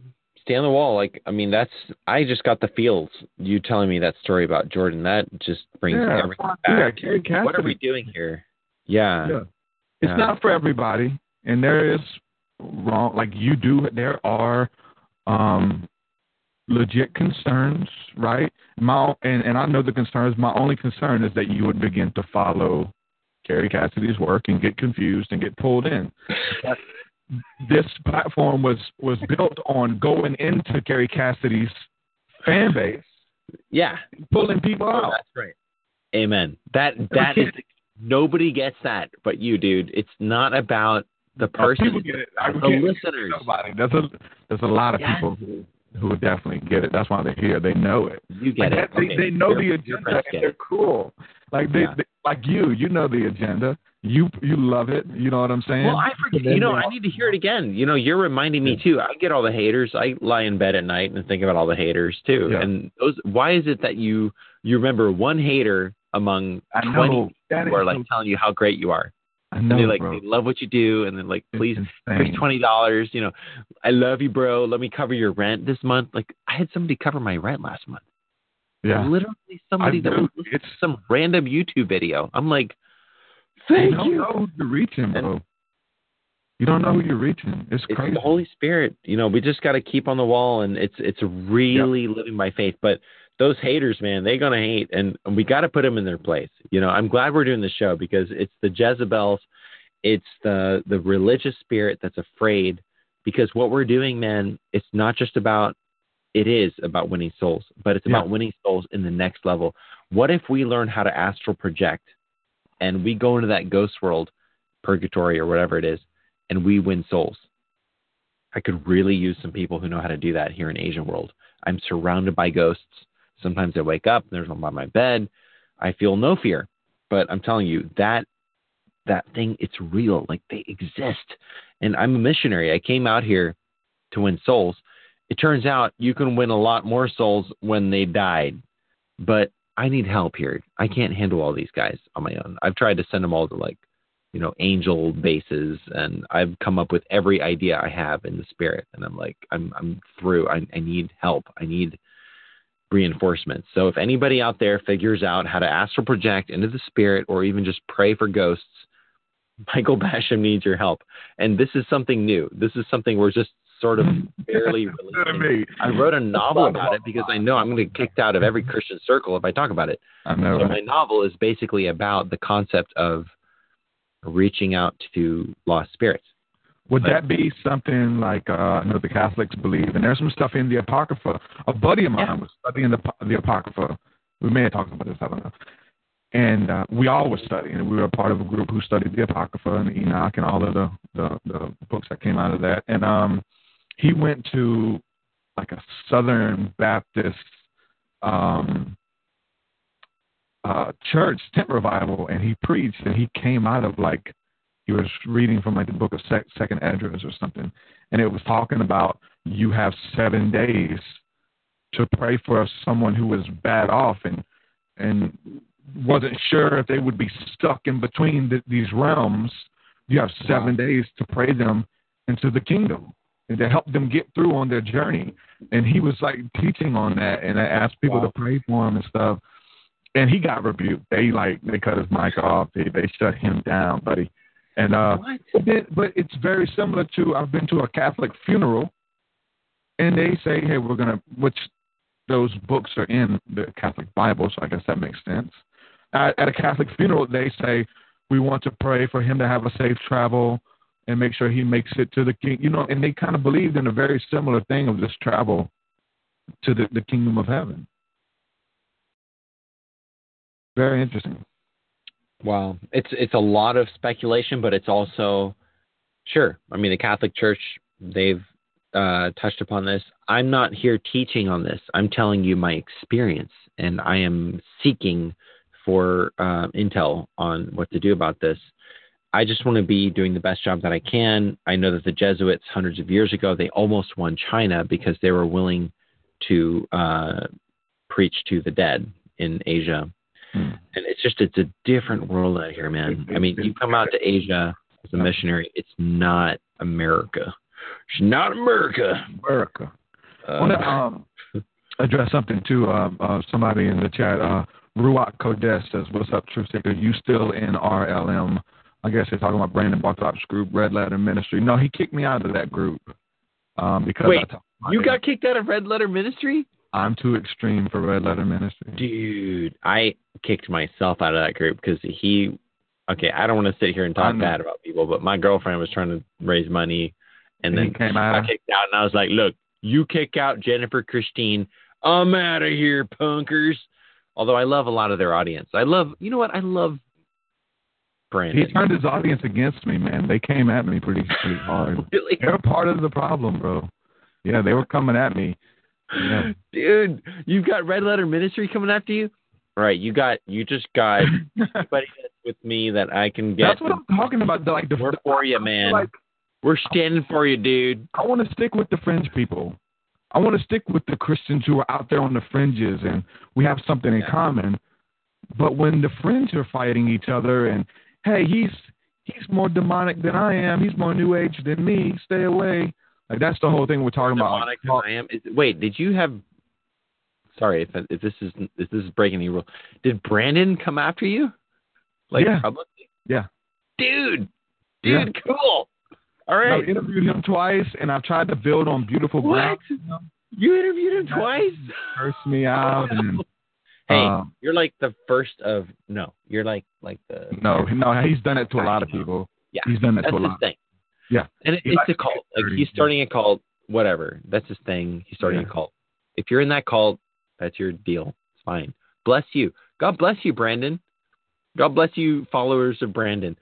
Um, Johnny was also in a in a fist fight with Brandon online, mm. and I've defended him. You know, I, I was didn't do nothing though. I mean, I didn't do nothing to him. Like I, I, what I did to him is I would post in there at my interviews. and uh, and some of them would be about aliens. But if you listen to it, we get, you know, I work the Bible into it. It's a form of, yeah, you know. You know what? Let's pray for the guy. I, I think there's a little bit of insecurity yeah. right now because of other things. I don't think it's necessarily you.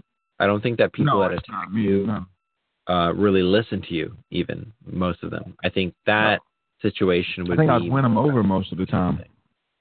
Right. And if they were smart, they would promote you, and they would also get a promotion. They would find out that um, Truth Seeker and Brandon Barthrop are friends, and you guys would cross-pollinate, and it would just be awesome.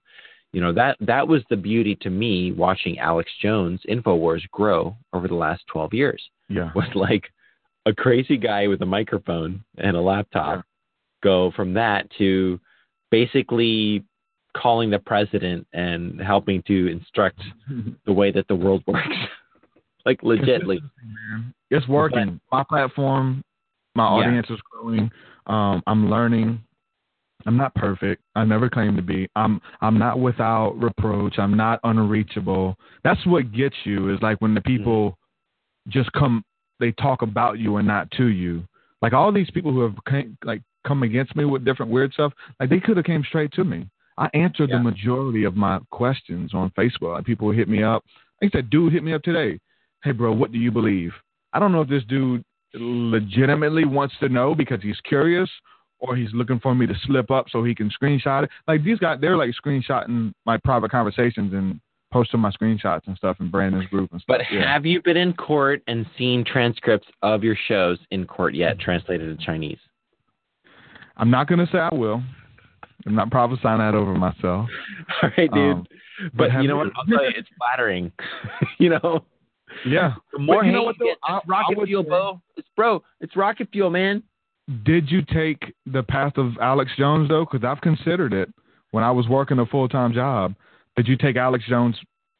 Because he went very similar, you know, going to court over and with his transcripts and uh, for custody of his children. They had him in court.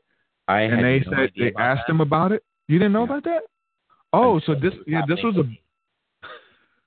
And so you're supposed to say what Alex Jones said. Yeah, Michael Bass, that's a character. Michael Basham's just a character. This, and that's what Alex oh, Jones yeah. said, that he plays a character on his podcast or his show, you know, and uh, he rants and is a fanatic and, you know, he says stuff to get people. And he says that's a character because they were using that for him, saying he's, you know, that's really him. And they were going to take his kids away, bro. So he had to think of something. I thought when I was working a full-time job and I thought that, like, I was ready to say that. Who's this True Seeker talking about eating mushrooms and, you know, and, and praising Jesus and talking aliens? True Seeker, you talking aliens? Are you really, you know, summoning aliens and U F Os coming down over your house? Are you just really happening? No, it never happened. No, no. You know what I'm saying? Like, if your life is on the line or... Well, what would we say, man? I mean, I haven't actually seen aliens except when I, you know, like, okay, I interviewed, um, he was on Sid Roth, Praying Medic. Interviewed him twice, thanks to Susan Melanie Storm. Um... He says, okay, get quiet, sit still, close your eyes, get to the verge of sleep, see what God shows you. So I tried it, and I started to see aliens in underground military bases, and I, w- I was sharing the story earlier. I don't think that means you should lose your kids, honestly. I think that more means like you were sitting in meditation quietly, praying. And, and your imagination's running wild on you. It could have been. You could say it, very, it was. Yeah, very minimum, yeah. I mean, I'm I'm the kind of person that says what you imagine could be something real. So yeah. pay a lot more close attention to what you think you're imagining, because we are all gateways into the spirit world.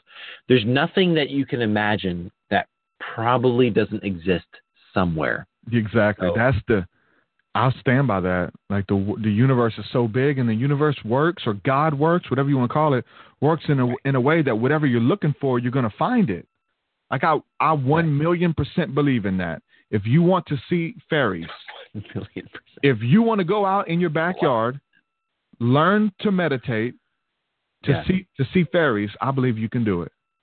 If you want to fast and pray and summon yeah. U F Os in your backyard, I believe you can do it. I've done it. I've done. I've seen. I've You've seen summoned U F Os. Yes, that, that's why I'm talking about this stuff the, the way I do. Like, I've seen them. It's not a theory. I'm not going to give my life for a theory. Like, I've done this. This is legit. Like, I've seen fairies. I've seen demons. They've physically manifested. They've been in the imagination and, and torment you, yeah, but they've crossed over. Like, I've physically seen these things manifest, and I, I and it's because I was looking for it. If I wasn't looking for it, I don't think I don't think that it would it would ever happen. But if you if you give your life to that, you start looking for it. The way the universe is set up, your mind, you begin to create it, and and I don't know if you create it and you pull it into this realm and it shows up just to you. I've been in, when I talk about demons crossing over, like, I wasn't the only one. Like, there was someone else there with me who's seen this demon that a witch summoned on us, that physically manifested and ran at us and attacked us. Like, it yeah. wasn't just me. I believe, I believe you can go into the back. People do this, and and there's a lot of his. There's a lot of holy books that talk about this. There's a lot of the demons or the daemons, put it that way, of the, the times of Plato, and talking about everybody has these familiar spirits that are there and communing with them, and these entities that are watching over you, and you can communicate with them. You learn how to see this stuff, and we're talking about, if you, like you said, if you can imagine it, it's probably there. Like, there's some weird stuff going on for us to just think that it's just what we can see with our five senses. There's a sixth sense, man. This ghost realm, this spirit realm, it's a lot deeper than any of us can imagine. And so for any of us, even me, to think that I have it all figured out, and I've seen so much, and I have no idea what the hell is going on. I've summoned U F Os. I've seen fairies. Uh, I've been in blissful states of encounter with a body leaving your body. I've seen all types of stuff. I got yeah. scriptures to back up the majority of it. Um, and I still, we're just touching the tip of the iceberg. You know what I'm saying? Like, it, it, re- it's beautiful though. I'm, I love it. Like, my whole childhood, I wanted this, this fantasy realm to be real, but I was told that it wasn't. Wow. It's only in books. It's only in the X-Men and these fantasies and stories. But then it comes back. These stories are written off of ancient holy books, like the scripts that they're using in these movies. And then yeah. they are Tolkien, and they're taking this stuff from the Bhagavad Gita and from the Bible and from esoteric writings that were taken out of the Bible. Like, none of this stuff is new. There's nothing new under the sun. The stuff is mentioned, man. We look back at, like, this stuff was real to those people. Like, those people really believed, like, it's in their cave art and paintings. They believed in aliens. They had, they, you know, monsters and things coming out, out of your dreams and into the waking state, like all kinds of crazy ideas that really exist. Yeah. And you create it. You create what you want. You entertain it. And your mind is that powerful that you have to be careful the stuff you're entertaining, and you have to meticulously yes. plan it. You know what I'm saying? What you're entertaining. Um, cause it's real. Like, I think, I think it's Amen. all real. Everything. Amen. Yeah. I mean, that's the thing about, like, even watching porn or, yep. um, the wrong kind of movies or talking gossip about people. I mean, I repent if, even if I said anything wrong in this show, like, the things that we entertain, what you say, what you think, you become. So it's not about wasting time. It's about the fact that you played that video game all day. Well, you're probably going to start manifesting things in oh your spirit God. from that game. And, yeah. or you watch porn. Yeah. You're probably going to start, you know, realizing you have a soul tie one hundred percent to that porn star years ago. Have a million porn star soul ties with other guys that you don't want to have. It, it happened so, with porn for me years ago. When I was addicted to porn, I would look at porn all day. This was years ago. Praise God. Go out into public, and then you start undressing women with your eyes, your imagination, even if you're trying not to. Like, I'm praying, because I'm a Christian struggling with porn at this at this point, you know, and I'm I'm trying not to do it, but you're you've given legal ground for your mind to entertain these things. You have to be washed clean. You got to repent. You got to change your thinking. You got to entertain. You got to starve it out. Like, there's different things to do to train the mind. But I remember years ago that happening, and you're talking about video games. I remember staying in the, um, playing video games all day, like the game Driver, or a game where you're driving cars and racing and drifting in and out of traffic all day. And then I get in a car. I'm not talking about playing it for um, an hour or two. I'm talking about, like, I used to be, like, super addicted. I still enjoy video games. Look at my room. I got game posters everywhere, but, like, I'm yeah. talking about eight, nine hours playing a video game, or when you're driving a car, like a race car driver, and then you get behind the driver's seat. That's mm. weird.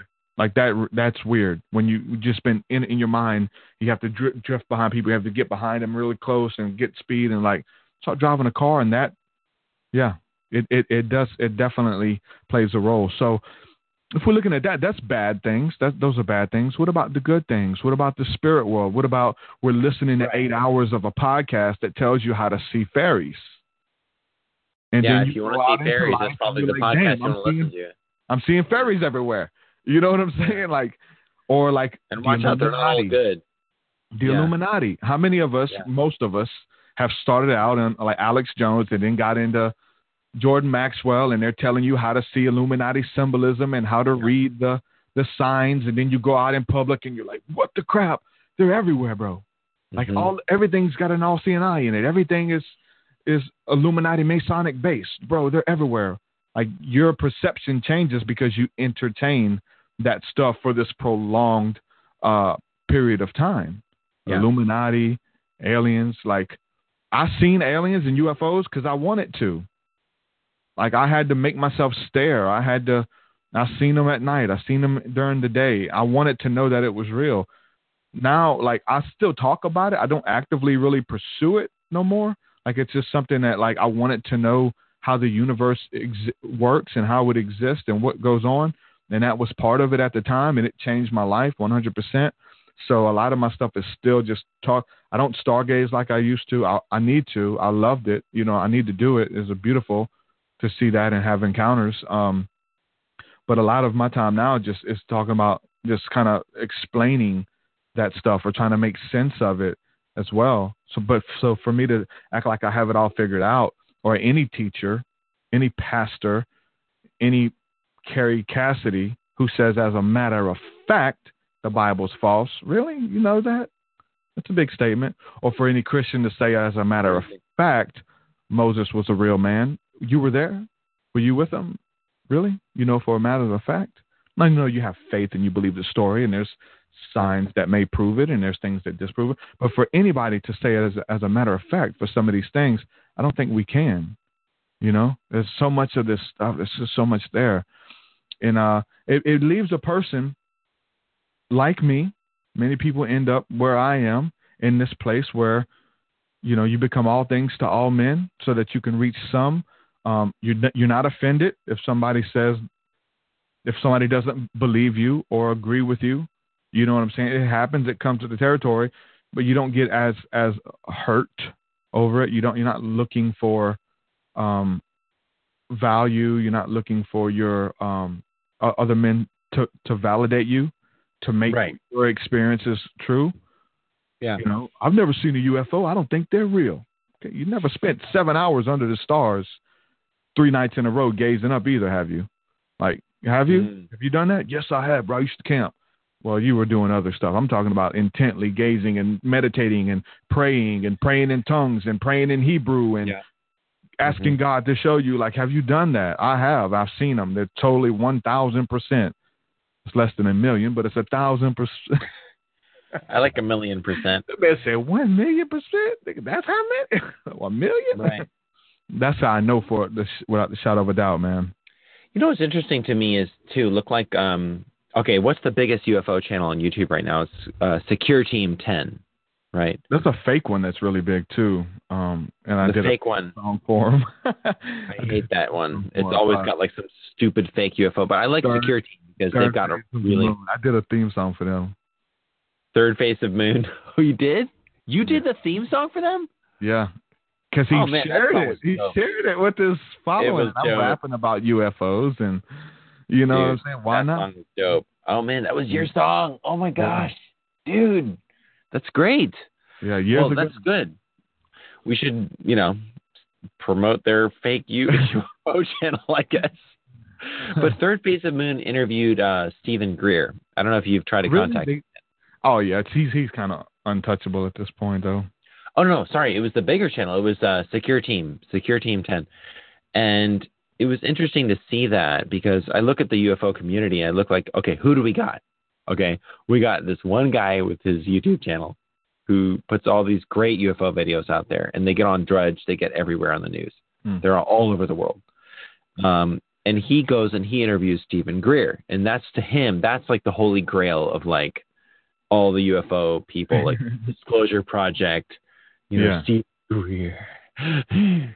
Kerry Cassidy's interviewed him a number of times. Yeah. But what does this guy do? He's freaking just talking about channeling the Greys and how great the Greys are.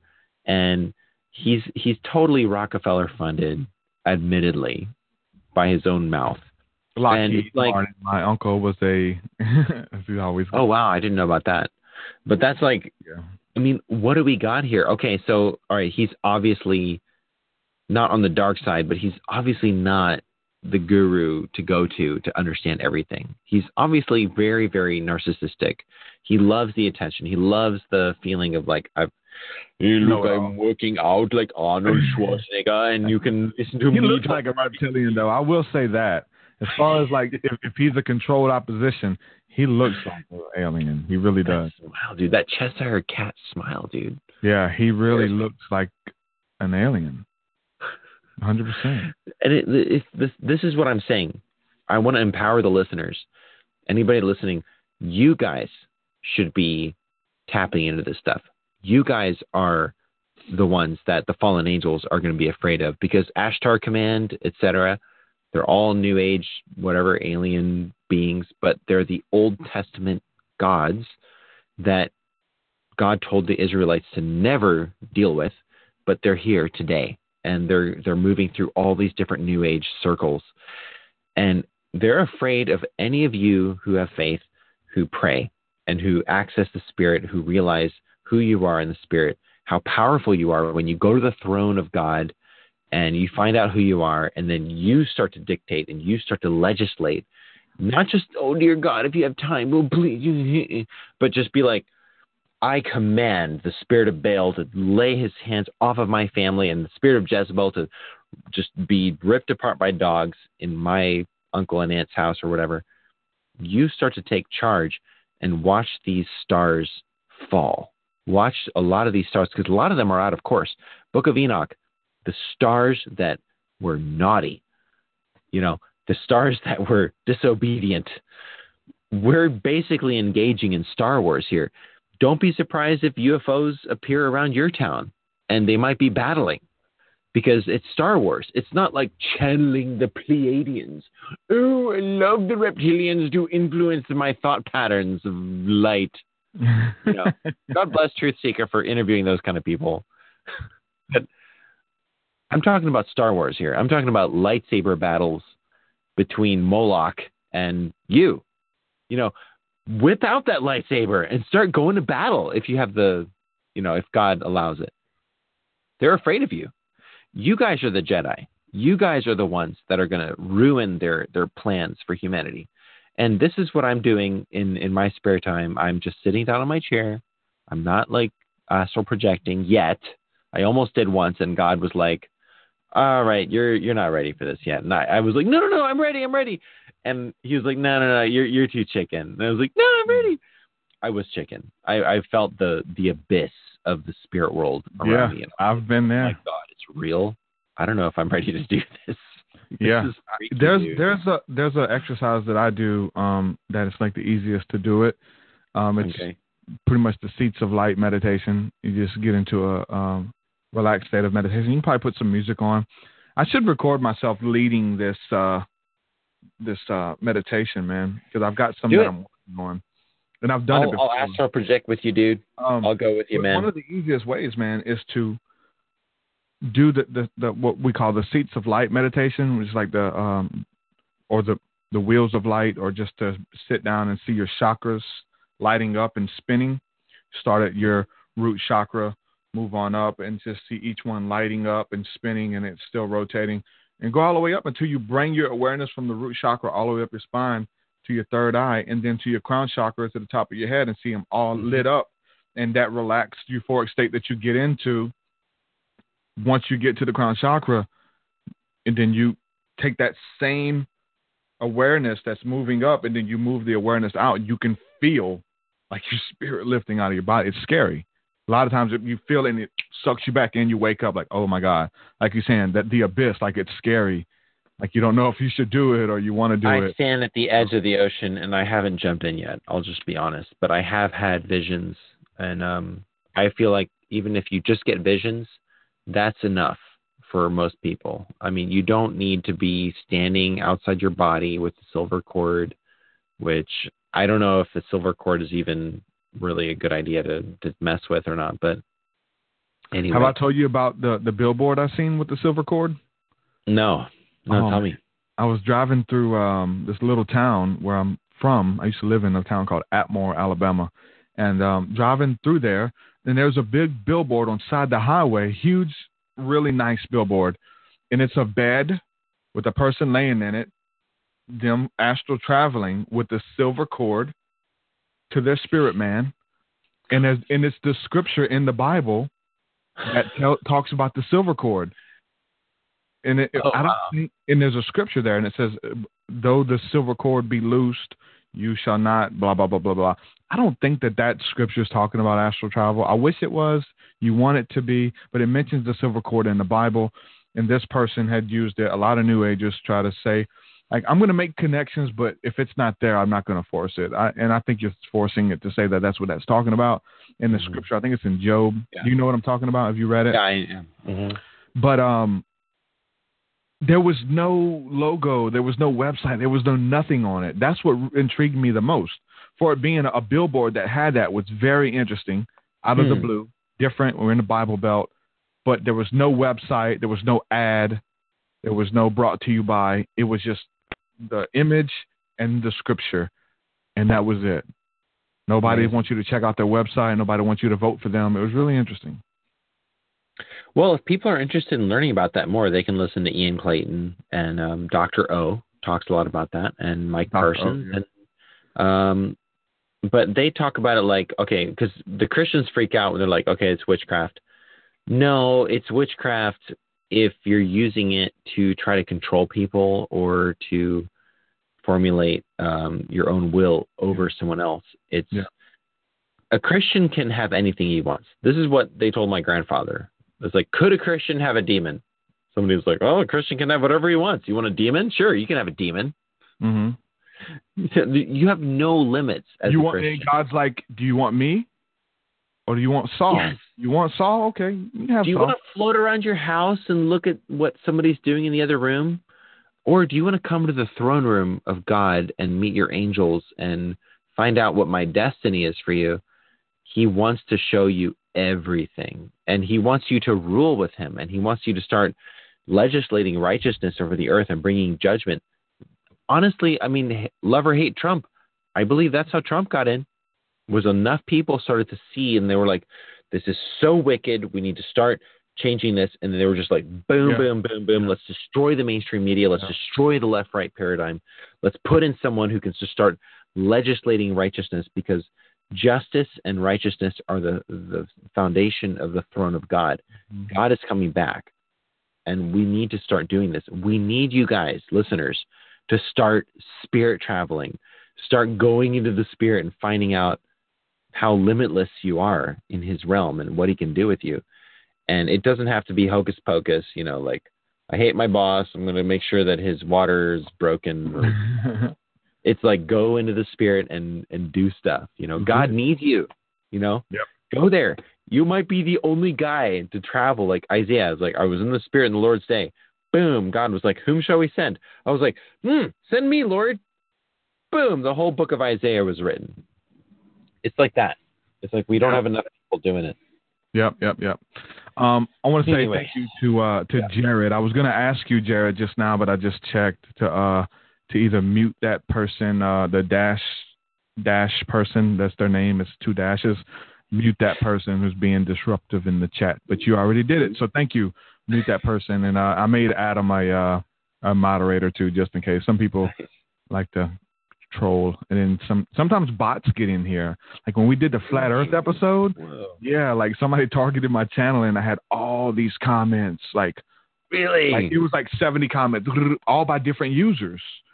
I'm pretty oh sure it was God. a bot, unless somebody targeted, like, hey, let's target these people who go live. There's, there's those people out there do as well. It happened. There's a big um, YouTuber. I forgot his name, but it's like a gamer guy.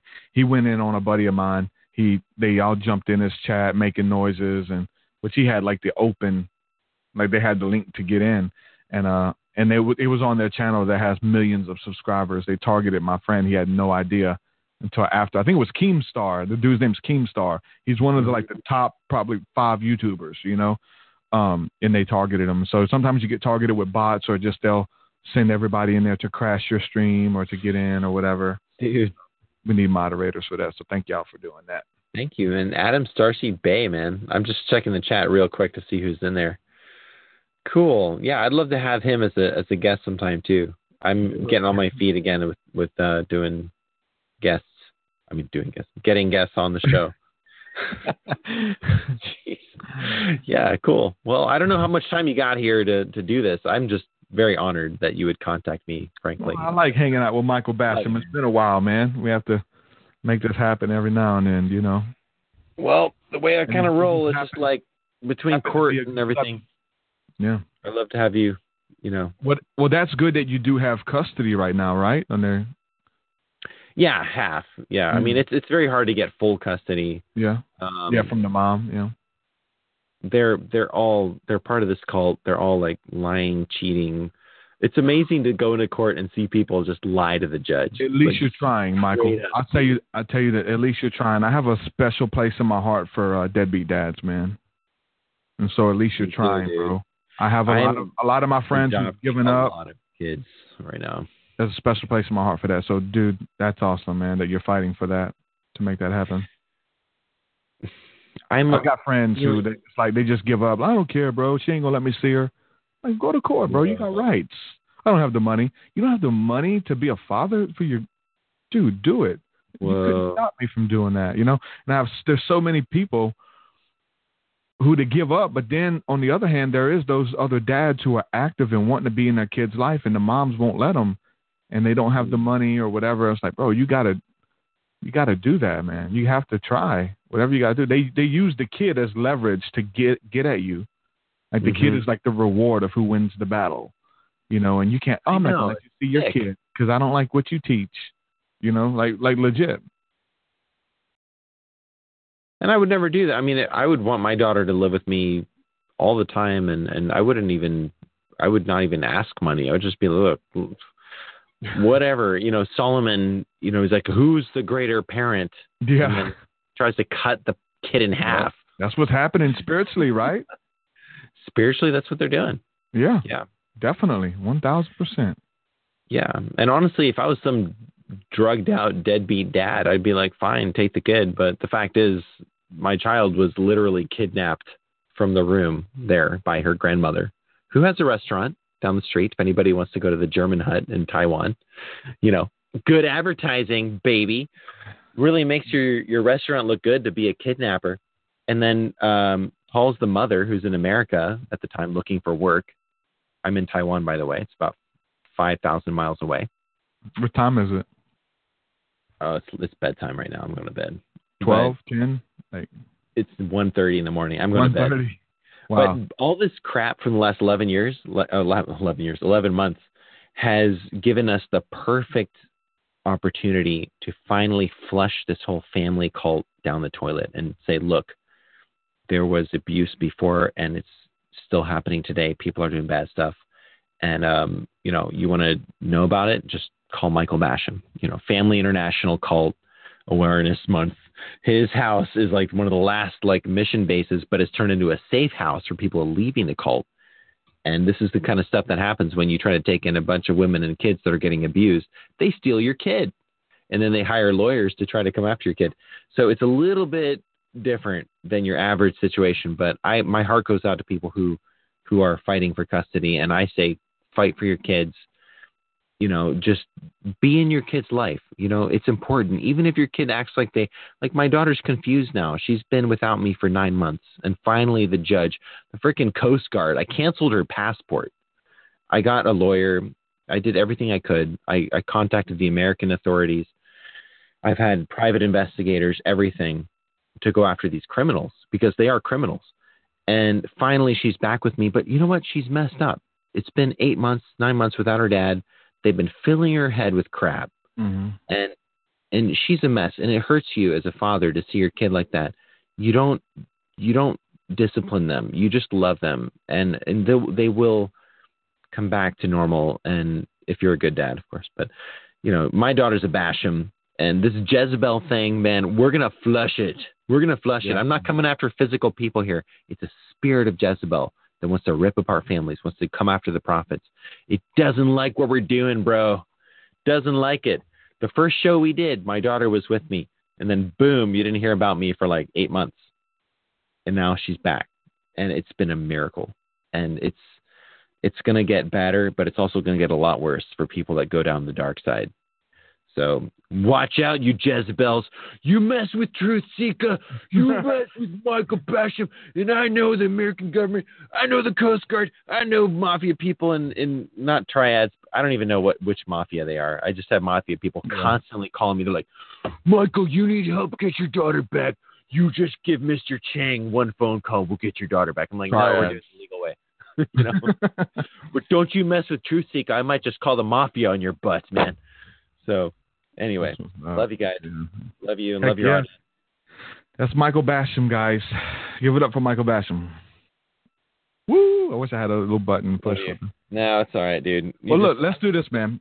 Before we go, let's say a prayer. Let's pray against the spirit of Jezebel. Let's pray for rest for anybody who's uh, dealing with that, and uh, and pray for the Amen. people you know who want custody of their kids, man, who are fighting Amen. with those Jezebels too. That's you know. Right. That spirit rears its head up in every, like you said, place of government. Your grandfather has a has teachings about being in the place of government. It says the high places, like these spirits operate in yes. high places. And this is the, the educational system, the government system, religious Amen. system. Like the Jezebels are there, you know. So, um, yep, Amen. this is what we're doing. So I'll I'll yeah. start with a prayer too, with a prayer, and then if you want to pray for the children or whatever, man, the Lord lead you. We'll do that. Sure. So I'm going to pray. If, if anybody out there is uh, um, growing weary and well-doing, this is for you. If you got people coming against you, people running your name through the mur- uh, through the dirt, through mud, um, this is for you. And if you need some peace and some rest right now, we're just going to pray. Uh, God, I thank you, Lord, that we just create uh, even a place of solace right now. I thank you that uh, spiritually we just enter your cave of rest. We enter a place of thanksgiving, a place where we have exceeding joy. A place where we have peace, even though we're not supposed to. The world would say that we should be confused, that we should be in a state of panic, uh, a state of disarray. But in you, God, you give us a peace that surpasses all understanding, that we don't have to freak out, that we don't have to figure out how to respond and how to shut people down and how to stop the mouth of, a, of the accuser. God, I thank you that you love us, you love your children. And even as a bear robbed of her cubs, God, you come out and you fight for us, Lord. And we don't have to do anything. We just have to just be there and stay and stand, God, that you fight our battles for us. We don't have to do anything, but just rest in you, God. I thank you that that's our peace. I thank you that that's our inheritance, God. Lord, that everywhere we go, God, that we're going to claim this ground for you. So, God, anybody out there struggling in their mind and their bodies right now, God, I'm asking for peace to be imparted to them right now. Yes, in Lord. Jesus' mighty name, God, I thank you that you are more than enough, that you are all we need. And that uh, you will shut the mouth of the accuser, God. You said that any weapon that is formed against us, you will condemn it, Lord. You said that any tongue that rises up against us, that you would condemn. You said, touch not mine anointed, do my prophets no harm. God, that's us. Yes. I thank you, Lord, that, that you have a hedge of protection, just like you had over Job, God, a hedge of protection that uh, it, everything around them, beside them may fall, ten thousand at the right, one thousand at the left, God. But no harm shall come nigh our dwelling, God. I pray that for my friends listening right now. Peace be upon them in Jesus' mighty name, God. Those fighting, the fathers struggling for custody, God, I thank you for the father's heart, that you would just bless it, God. And even for those fathers, God, who have given up the fight, the fathers who have given yes. up on their children, God, I pray that you just pour out your heart upon them, God. Yes, let Jesus. them let them Amen. see their children like you see them, God. Amen. Jesus' mighty name. Thank you, Lord. I thank you for my brother. Thank you for real brothers, Lord, people of loyalty, people of valor, people of just courage, and that they speak not just information, not just religion, not just even New Age knowledge into their listeners, but that they are on the cutting edge of what you're doing in this time, and that they have so much love for family, for brethren, and for humanity, that you would promote my brother, that you would take Derek, that you would put him into places where he never even dreamed, even though he has so much um, influence right now, that you would just continue to promote and to put him into places of greater and greater uh, favor. And I see that right now, and I thank you for that, that that's what you're going to do. And for fathers and for families to realize their importance, that that is the representation of you. You are our Father in heaven. A lot of us didn't have good fathers. I'm very thankful that I did. And that um, each of us fathers would realize our importance and our place of just absolute, um, that we need to just stand in that place. And um, thank you, Lord, for, for the kids, Jesus. We just ask for angels to be sent. Right now, we're not astral projecting, but we send as many spirits and angels and and just heaven itself to go after those kids that are suffering, that are in a bad place. I reach out to um, my dear sister, Kara, um, divinity kitty at gmail dot com is her PayPal. That's been, we're, we're trying to reach out. And a lot of other people, Abigail, South Africa, and people that are in abusive situations with kids that are being abused. And I just command the spirit of Jezebel to be maimed, to have its, I don't even want to call it a woman, because Jezebel is not worthy to be called a woman, but to be, to have its entrails ripped out and to be hung by its own entrails, with its tongue lopped out and with whatever black bile left in its veins to be spread out, and for the dogs to rip this thing to shreds in each family's life that's listening. And I'm sorry for the grotesque picture there, but that is what is coming to the enemy that dares touch my family and the families of those that, that are, uh, that are yoked with us. And for my brother, Truth Seeker, and for anybody that comes after him, I just command the spirit of Jezebel to be destroyed in a painful way. We command the spirit of resurrection so that we can bring back that spirit, so we can rip it apart again in a brand new imaginative way. We'll just keep, we'll keep killing you and torturing you, and then we'll bring you back to life so we can kill you and re- re-torture you and destroy you again. Hallelujah. How about that for a spirit-filled bash and prayer? We're, we're into war here, man. I don't care about mercy for these demons. You can destroy them. You can torture them. I have vicious dreams of going after these guys. Mm. I love wow. to bash their teeth into the pavement. You know, Malcolm X style, you know, American History X. Yep. That's what you got, wow. got coming, you fallen angels, snot-wadded, you know, turds. Okay, I'll let you go. let oh, you go. Man. Shoot. This is too much fun talking to you, man. Amen. Anyway. That's good, man. Yep, yep, yep. Ugh, I got to take a chill pill, man. I'm like weepy here, dude. You touched my heart tonight, man. But I got my New Age candles. If you go back to your New Age ways, you pray, but then you go back to the New Age ways. Why does why, why do the New Agers control candles, man? I love candles. All right. I mean, I try to, like, anything in the New Age is like what is incense. I look at the incense in the Old Testament, how they offered up incense as sweet aromas yeah, before the Lord, and offered prayers and believed that their prayers would carry up as the incense is gone up for prayer. Like, yeah, man, well, I can't do that. I I'm know, not going to give it to, to them. No, you can't have my incense. I love incense. Um, you give know, me back oils, my incense. You know what I'm saying? The uh, essential oils, you know, frankincense. You I got have whole... doTERRA essential oils because I do. Not doTERRA, but my wife is a living, uh, Young Living representative. Oh, you Ian Clayton cult worshiper. But do you have M M S, dude? Oh, what's that, man? That's just straight for, uh, frankincense. Whoa. Yeah. I got a man. bunch of it. All this talk about Carrie Cassidy, let me just say that she was the one that introduced M M S to me. All right. Called Awaken. Are, are you selling that stuff, man? No, my wife is. My okay. Wife, for real. Post her, post her store. Yeah. We, that we're should gonna, be. I'm going to do a show with my wife. She's really nervous to come on, but we're going to do a show on it soon. She's like my, my husband. He talks so much. I don't know how to how to. Uh, I'll just be eclipsed by his flame, you know.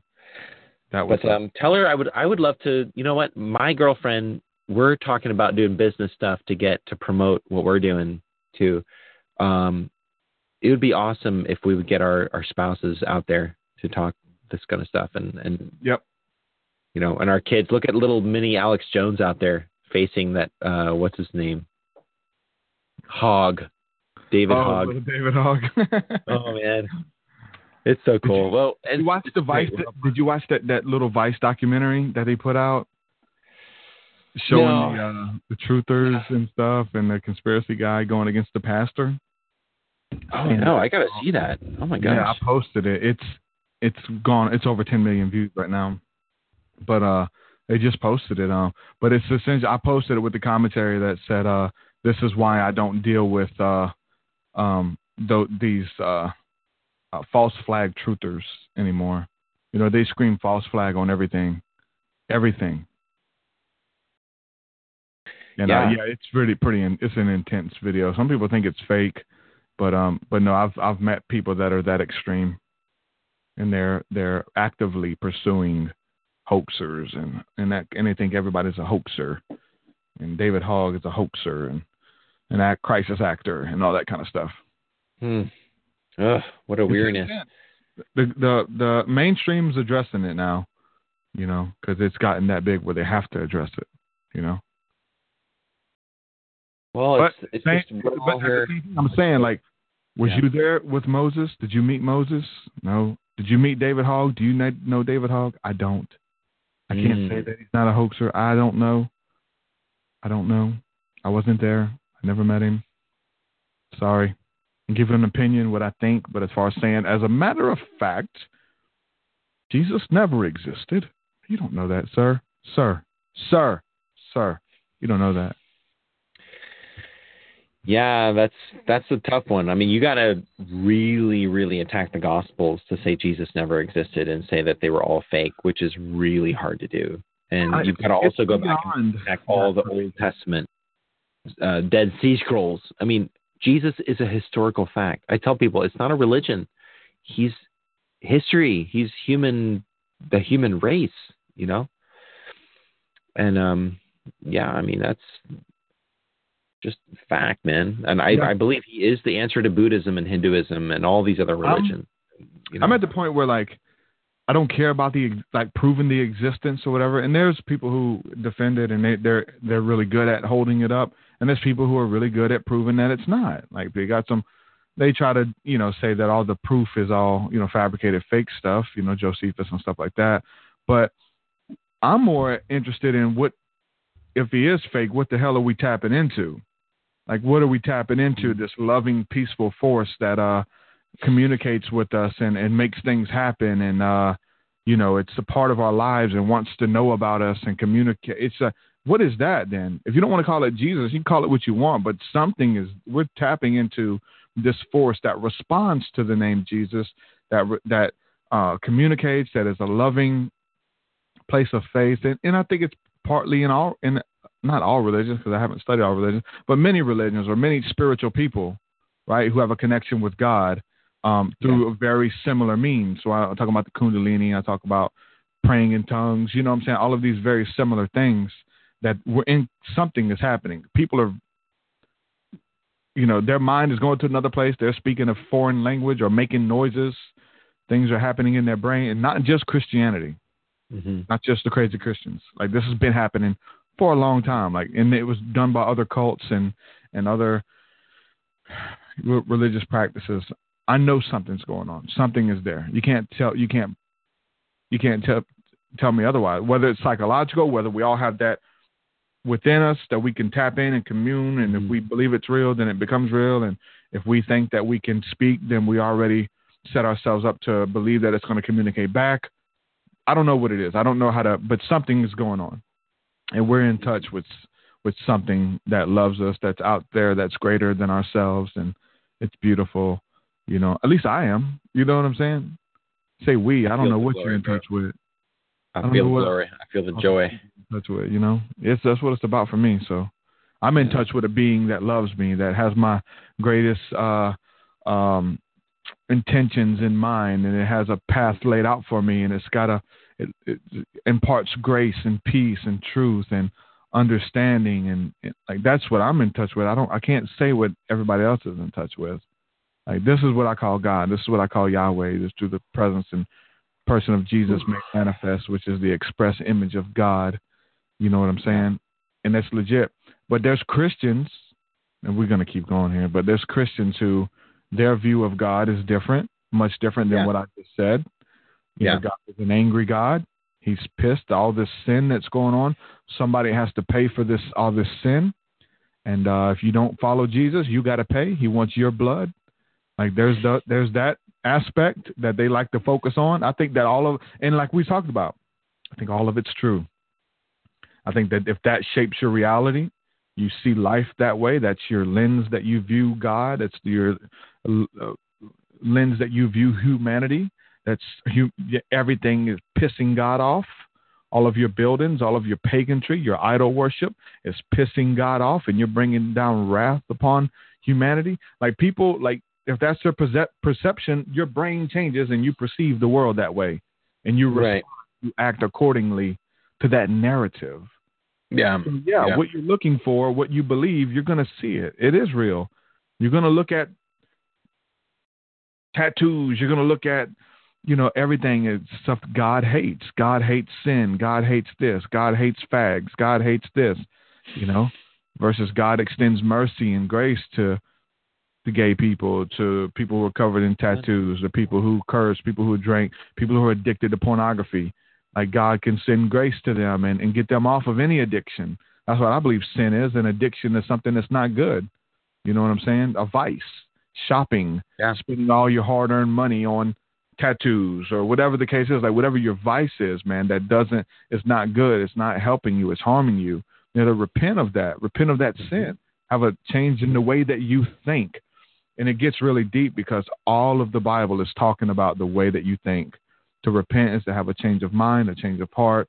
It talks about becoming an enemy of God in your mind, and that we're justified by grace through faith, through believing and acknowledging with our mind that we're justified. Because all of this has already happened. It's not like God's going to im- impute grace to you and impute this and do a new thing with something different. This is already done. That's the gospel. He's already done it. That's the good news. It's not the if, well, I wish God would have mercy upon me. No, he already has. So let me tell you why. Let me tell you how you can tap into yeah. it.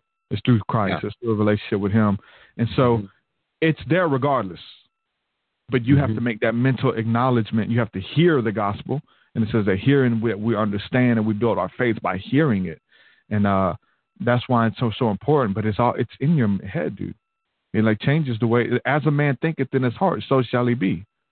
If you believe it, you re- you listen to eight hours. If you listen to eight hours of anything, it's going to influence you. We're talking about eight hours of video games. We're talking about eight hours of pornography.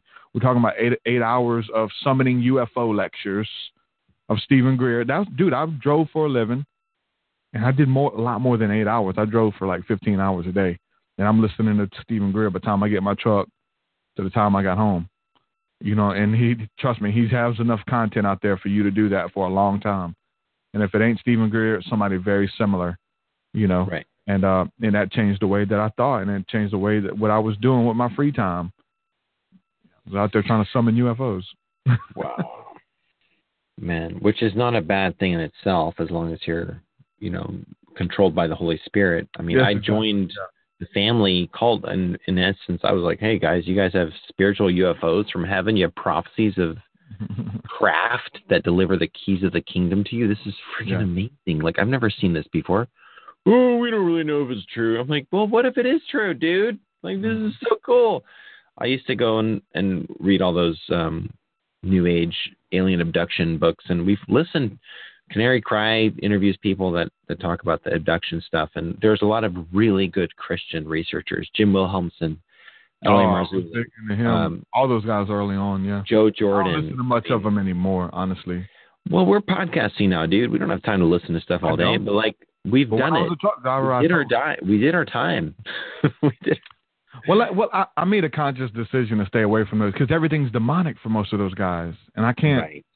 I can't yeah. explore. I can't deal with that if everything is demonic. Like, I've listened to hours and hours of Jim Will, Jim Wilm Hempson, uh, Guy Malone. You know what I'm saying? Marzulli, right. like all of these guys that you never. They're not even big names anymore. Big players. Derek, yeah. Derek, uh, and his wife. What's his name? Derek Gilbert. Gilbert. You know, all of right. those guys. Like I, when I first got into ufology, it was from the Christian perspective. Obviously, you want to hear what the Christians have to say. But then it's right. like the same thing over and over. Everything's demonic, and they just demonize everything. And I got, so I was like, let me listen to something else. Somebody that doesn't have a bias, because the Christians have a bias.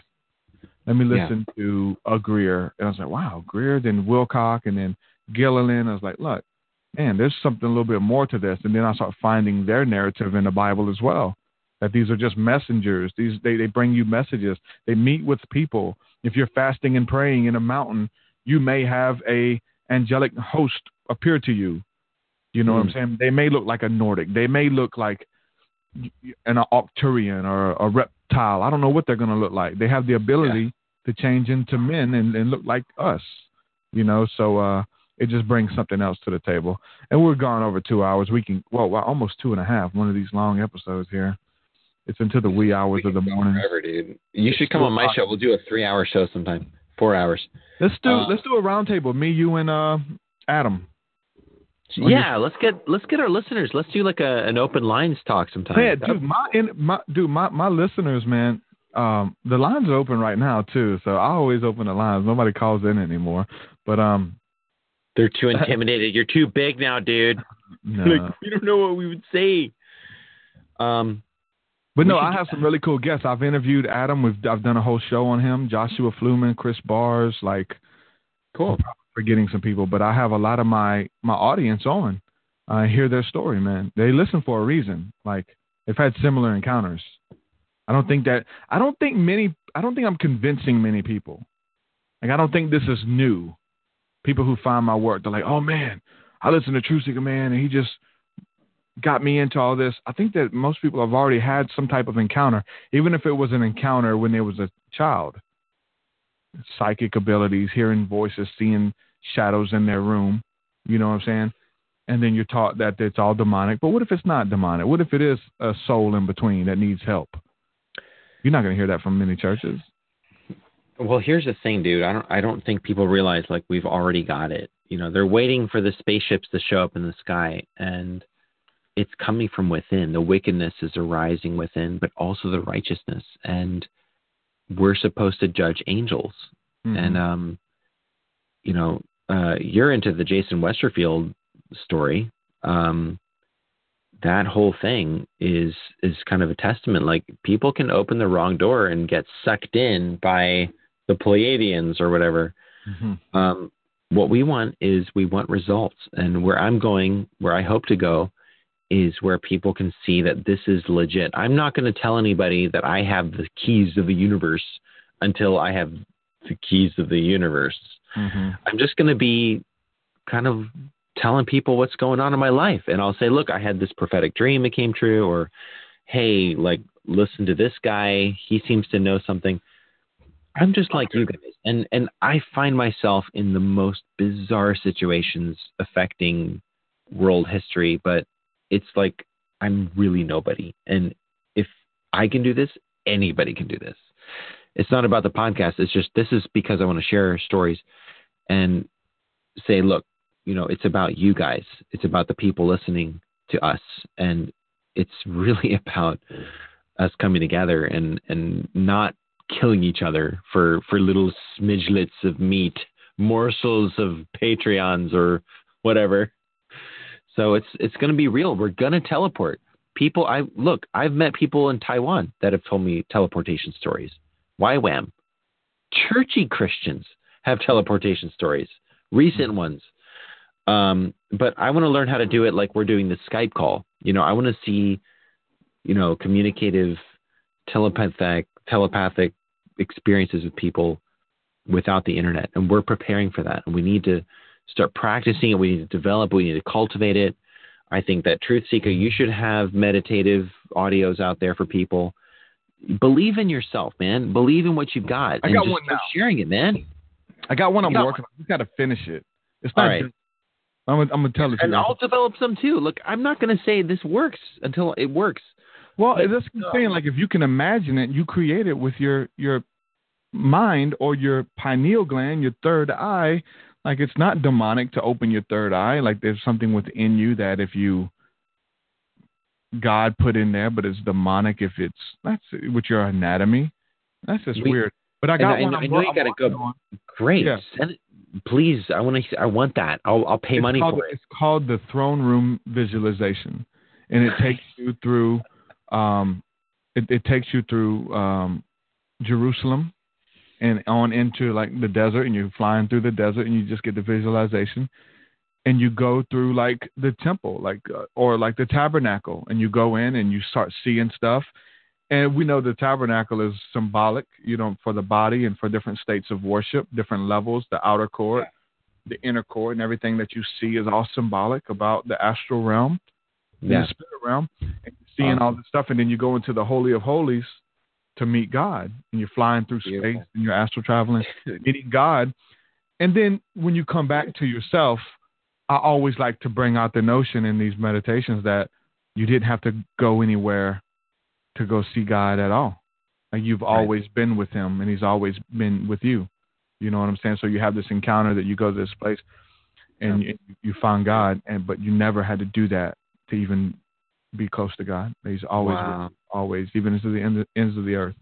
You know what I'm saying? So it's always been beautiful to do, do stuff, but I'm working on one that's going to like, it's going to start naming. I feel it. Like I could start astral projecting right now. Just listening to you, man. It. And since I'm, I'm not with, kidding, like, dude. Audio engineering, I may put like noise of wind. You know what I'm saying? And like people talking. Do it, dude. And there's people around, and the I people wish more people would do this. I'm gonna do it, look, bro. Look, you know what? Anybody listening to this, you guys, if you think that you can do a better one than Truthseeker, you do it. But I don't think anybody can. But look, the world, the World Wide Web needs to be flooded with these kind of videos. Just look at the New Age people. I, I'm looking at um, astral projection uh, meditative things on YouTube, and they're beautiful, but I'm sorry, but they channel the stars, and they get under, you know, you Azazel. Weird stuff that you have to, like, change. Yeah, yeah, man, and I'm trying to go to bed listening to this stuff. I'm like, no, I don't want to get stuck under the stars, because they're like Baal worship and like Moloch and child sacrifice. You idiots, you have no idea what you're doing, dude. You know, yeah, I don't want to get under that. Yeah. But then again, like Doctor O, you know, he screams too much. Yeah. Please, somebody get. I, I, I, I'll say this about Doctor O: like, he didn't turn me off. His followers turned me off. Just like happened with Brandon oh, wow. a lot. His followers, like, oh, wow. I dealt with the guy who built his website. He wanted to come oh, on no. my show for. He wanted to come on my no, show no, for no, a podcast. Don't tell oh, me this, God. Man. I'm not gonna say his name. Maybe somebody else. But he wanted to come. He would. They're just too a matter of fact. Like Doctor O is the, and he was like trying. He was asking me about my uh, spiritual encounters, but he would only do it to show me up. Oh yeah, well I've, I've I can summon aliens on cue. Oh, you've seen U F Os? That's nice. I can shut my eyes and communicate right now and make one manifest. That's nice. And like he was doing this in conversation. Oh, I'm like, oh guy, like back off, bro. You know what? Let's go astral project this guy's. He was just doing it like it was a competition, like. And I, and I say that because I was checked. I wasn't checked, but the guy who led me to the Lord years ago, he says you have to be careful about with your revelations and your encounters because people have been, you know, even with testimonies. Brother, I was a drug addict. Brother, I used to shoot heroin. Oh, man, I used to rob people, bro.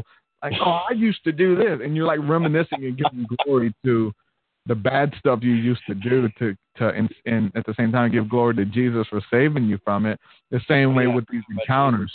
Brother, I've been in a place where I just left my body and the aliens greeted me and patted me on the back and said, welcome, good and faithful servant. I didn't know if I was going to go back, you know, and it, then the God cut you off to say, well, yeah, I was in a, I was there too, you know, and you get into a place. Cool though, that you know all these people, man. I mean, just tell them like, wow, come on the show. Come dude. on Michael Bass's show or my show. I mean, I was just inviting you know, them on, even if they I like were to like. Hear about it.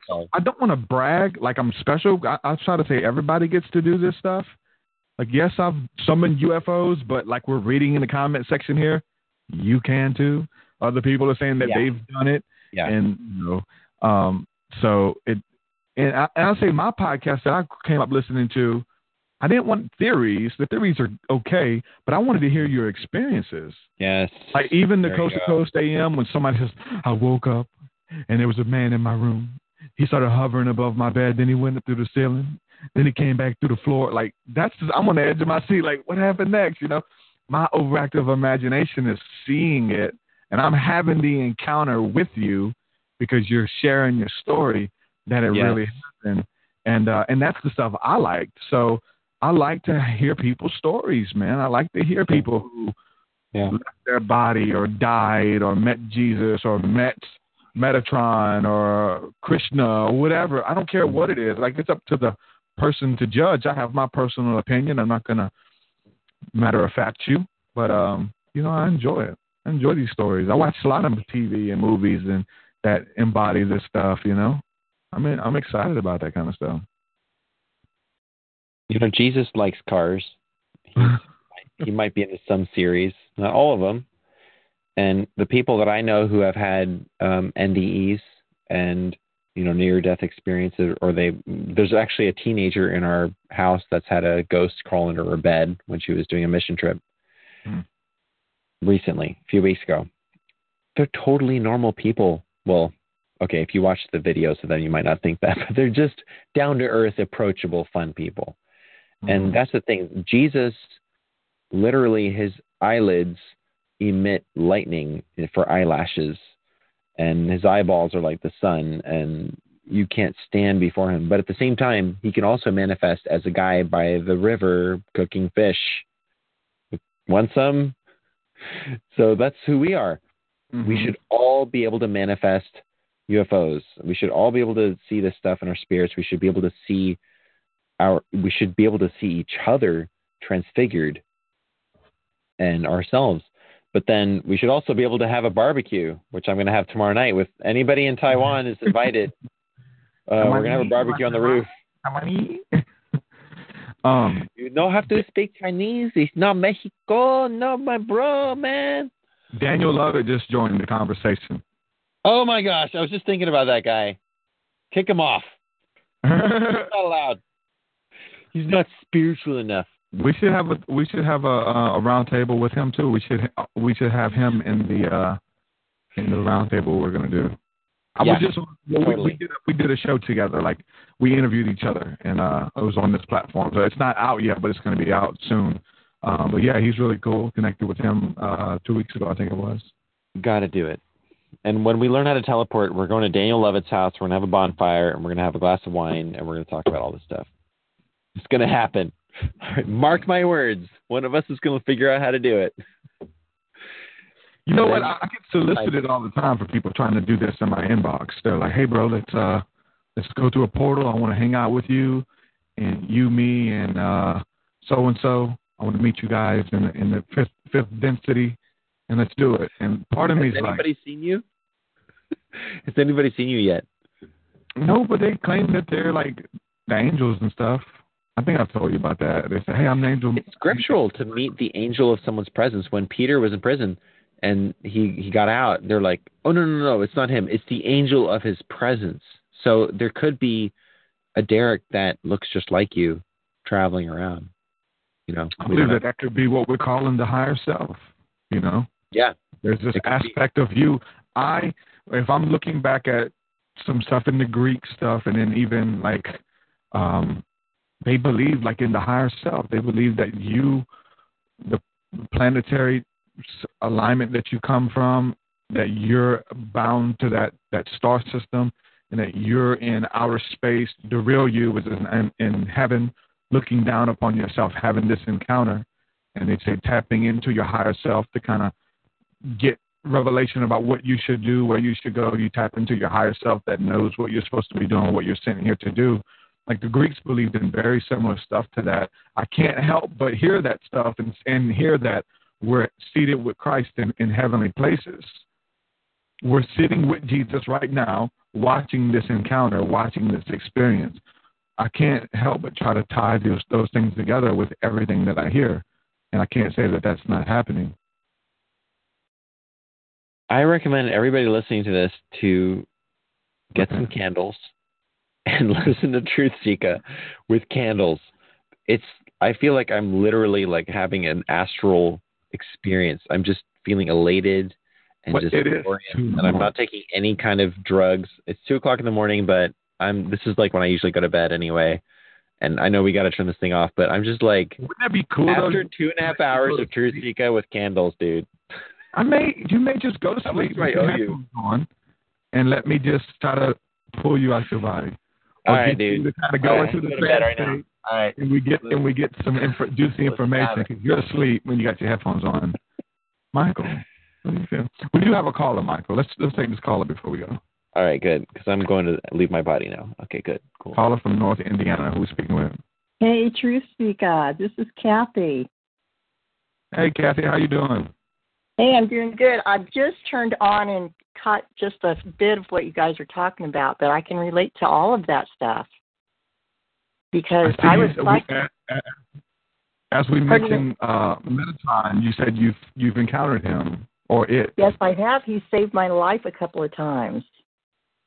Yeah. Tell us more. And I saw him I saw him twice as a child, and now since I'm psychic, I'm a psychic medium since January. I have uh, I'm in constant contact with him because he's my guardian angel. And, and he's uh, the main one that, that, that you go to? It's not like there's a whole bunch of them, but he is the main one? Um, I have them all at my availability. I just need to say their name or think of them, and they're there. But uh, right now, he's with me twenty-four seven, as is w- one of my most special guides, which people are going to think I'm crazy because I have some pretty famous guides. But uh, Prince is also with me all the time. I know it sounds crazy, doesn't it? Um, it does. But yeah. I can't lie. And, uh, I think everything we've been talking about sounds crazy, though, so we're in good company.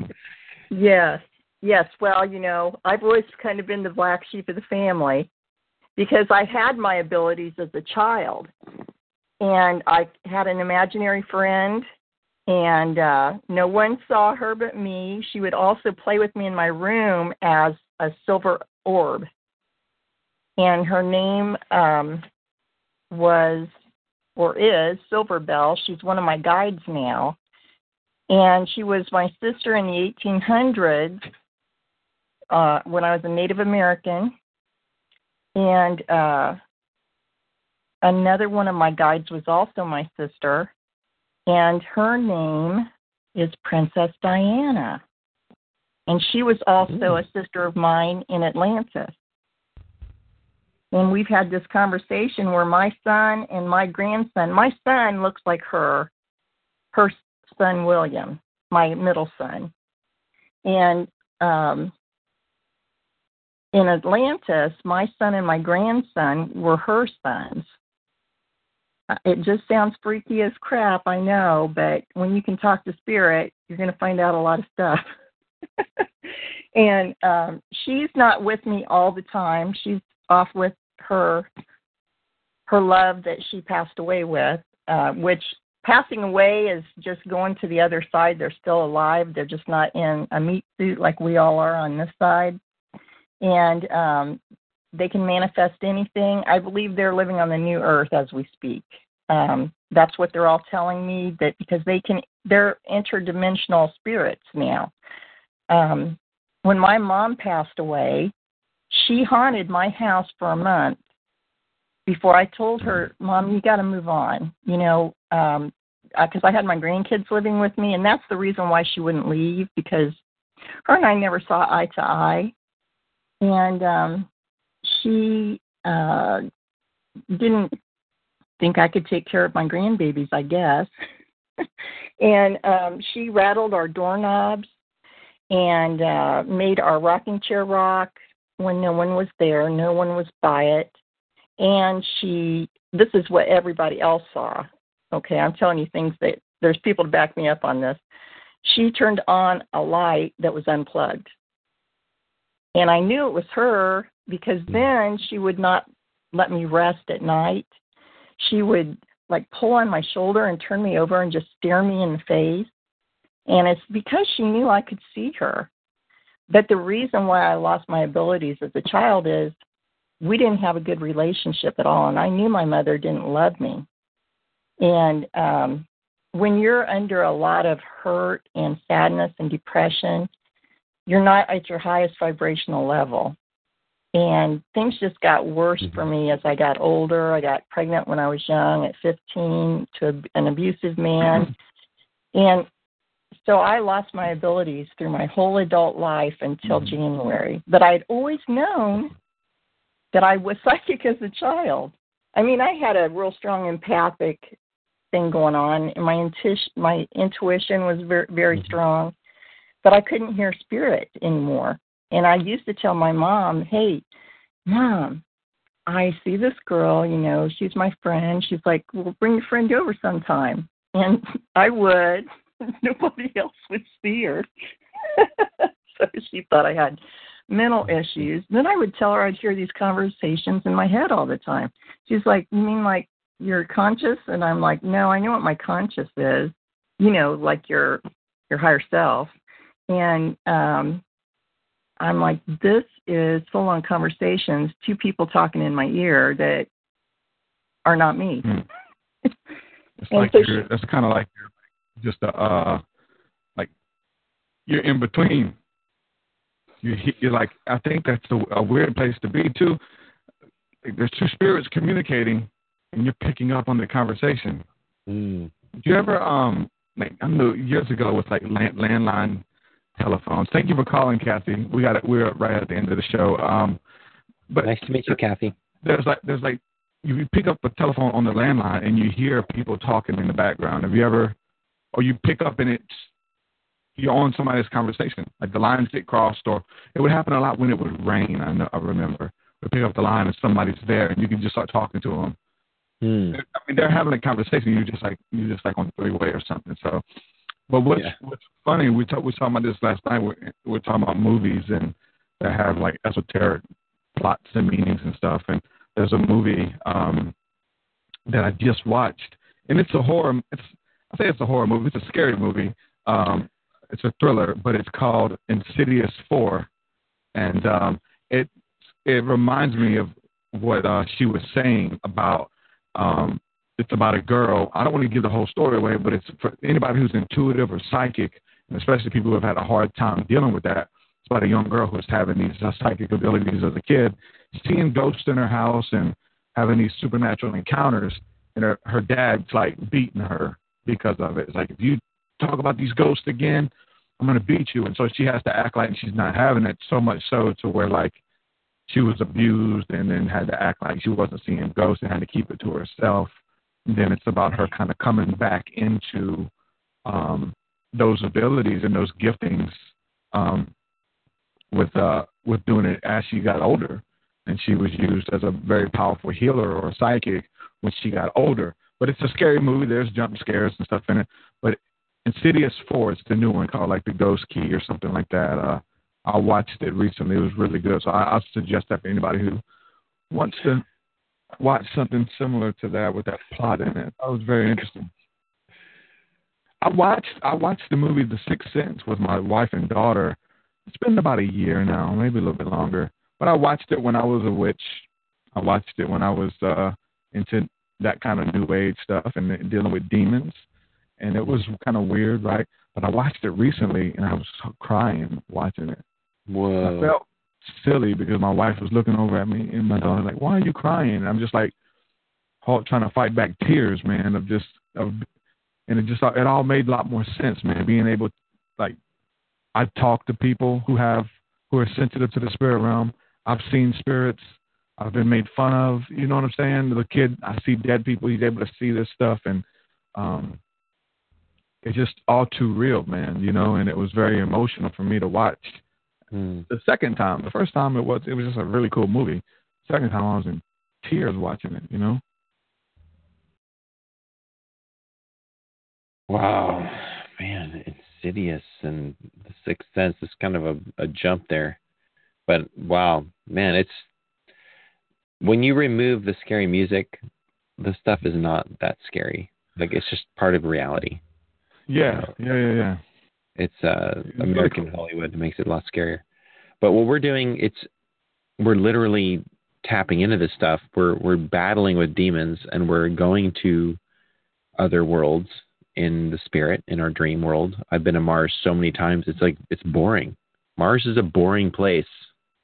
Um, I'm going to interview a super soldier pretty soon who says that Saturn's moons are boring places. It's like drab, gray, except there's a lot of evil there. There's a lot of uh, people that have been hung, and their bodies are just hanging from whatever they have there, trees or whatever it is. And we're dealing with evil. You know, we're we're dealing with real evil, and people don't get it. Like, these Christians that are coming after us, which I I dare hardly call Christians, they have no idea what's going on and what we're dealing with and what we need to be doing. And, you know, what you're doing and what we're calling people to action to do, it's going to be big. It's going to be every amazing movie you've ever seen, every horror movie you've ever seen, but every awesome movie you've ever seen. This new Galaxy, Guardians of the Galaxy, uh, Infinity War movie is so significant for what we're doing with these um, claiming back our inheritance, the Infinity Stones, the the stones of the priesthood. Um, I don't even pretend to understand how it all works. I just know that you guys out there, you're the Avengers. You are the the superheroes. The super we have enough. State. Yeah. Yeah, we have room for Spider-Man, Iron Man, Captain America, everybody. Captain Taiwan. In the spirit, man. Yeah. So, yeah, I gotta get to bed, dude. I tried, I tried to get up here an hour ago, and you kept me on another hour. Sorry, so. dude. Going Keep from one up. story to the Keep next. Out, we made it work, though. So, for you know, people people have been wanting longer episodes, because I used to do over, you know, at least two and a half hours every episode. I've been getting it down to about an hour, an hour and a half recently. But uh, they like these long episodes, too. I enjoyed it. Time flies when you're having fun. Well, we have a lot to talk about. Call me up anytime when you're, when you're like, sick of all these, you know, these astrologers and psychics. No offense. I mean, God bless that lady that called in. But sometimes it's just fun to shoot the breeze and talk about the weirdest people that we've interviewed and kind of... Well, I just, you know, I just reached one hundred episodes. And oh, I did I did, I did a commentary. Um, guys, I, I saw of, that of, of going back on each each episode, and uh, and I gave the dirt. So if we're on two episodes. You have to go there and read the countdown and hear when I talked about you, because I gave some commentary on you, Michael Bass. Well, I'll go watch it and just see what, what exactly you said. And hey, you know what? Don't get burned out. All right, we need you for another one thousand episodes. Yeah. You know? Need you for, oh, yeah. for every episode. Dark, man. I need off. you to come on my show. I don't even have a show with you yet. I just keep I keep grabbing these shows and posting them to my friends. I want to get you on my show and then just pick your brain, dude. Yeah. And get your whole testimony. We did one, did we, or no? We just it's all been my shows. Well, yeah, you're the guy with all the technology. I'm getting a. I'm, I need to get a Zoom account. Honestly, my technology just sucks. This computer already failed once during this interview. Um, but we're going to get there, and, you know, we're both on the Fringe Radio Network, unless one of us was kicked off. I mean, I don't think so. No, I wasn't kicked off. I just, I've been, I've been, um, I've been a little bit slack on posting my New Age shows on there that have the New Age and alien titles. I've been making sure that they've been mostly Christian oriented. Well, I do that too. Honestly, there's certain people I don't put on there. It's, it's largely a Christian Fringe community, but yeah. Um, what's all stopping of us from Christian though? I mean, I'm a Christian. I, I approach all of. If we're talking about right. yeah. aliens, I'm cro- approaching the aliens from a Christian perspective. I had, you know, the, the Vice Lady on who summons or had built a U F O watchtower, and you can listen, and there's biblical oh, truth awesome. all through it.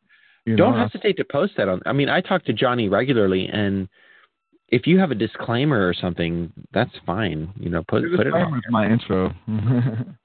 Just put it on there, dude. Just yeah. do it. Don't don't be too. I mean, if you have like ten shows where you've just got all these psychics, it might be like, okay, is he Christian anymore? But at least some of them, like that's good stuff. The idea is to yeah. attract those. Uh, new I've, I've got I've got a show that's coming. I'll tell you this. I've got a show that's coming up that I did, It's not public yet. We already did it maybe two weeks ago. I'm slack. I'm sitting behind on these shows, but uh, I gotta make it public and edit it and stuff. And uh, but um, it was a straight Christian yeah. testimony. You know, my daughter's waking up there. So, all right, brother. All right, I love you, man. We'll do it again love soon. You, bro. Okay. Can't even turn this thing off. Love you, bro. Okay. Good night. I get you off here. All right. Bye. Michael Basham, ladies and gentlemen. Uh, almost three hours. Look at that.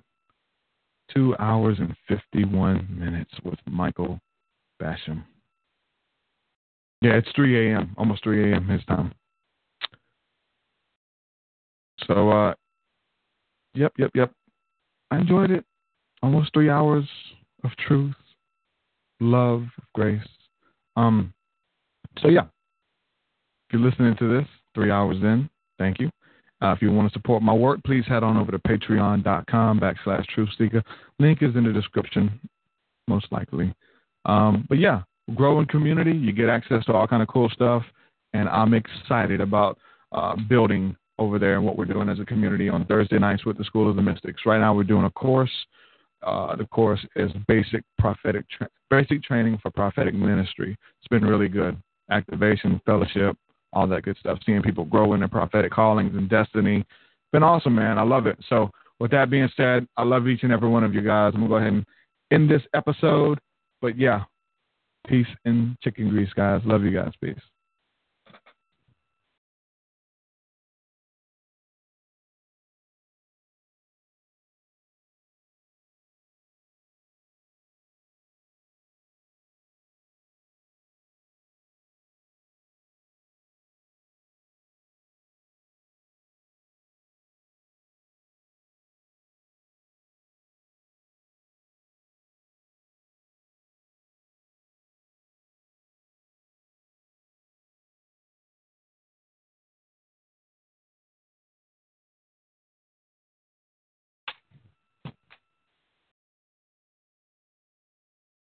Goodbye.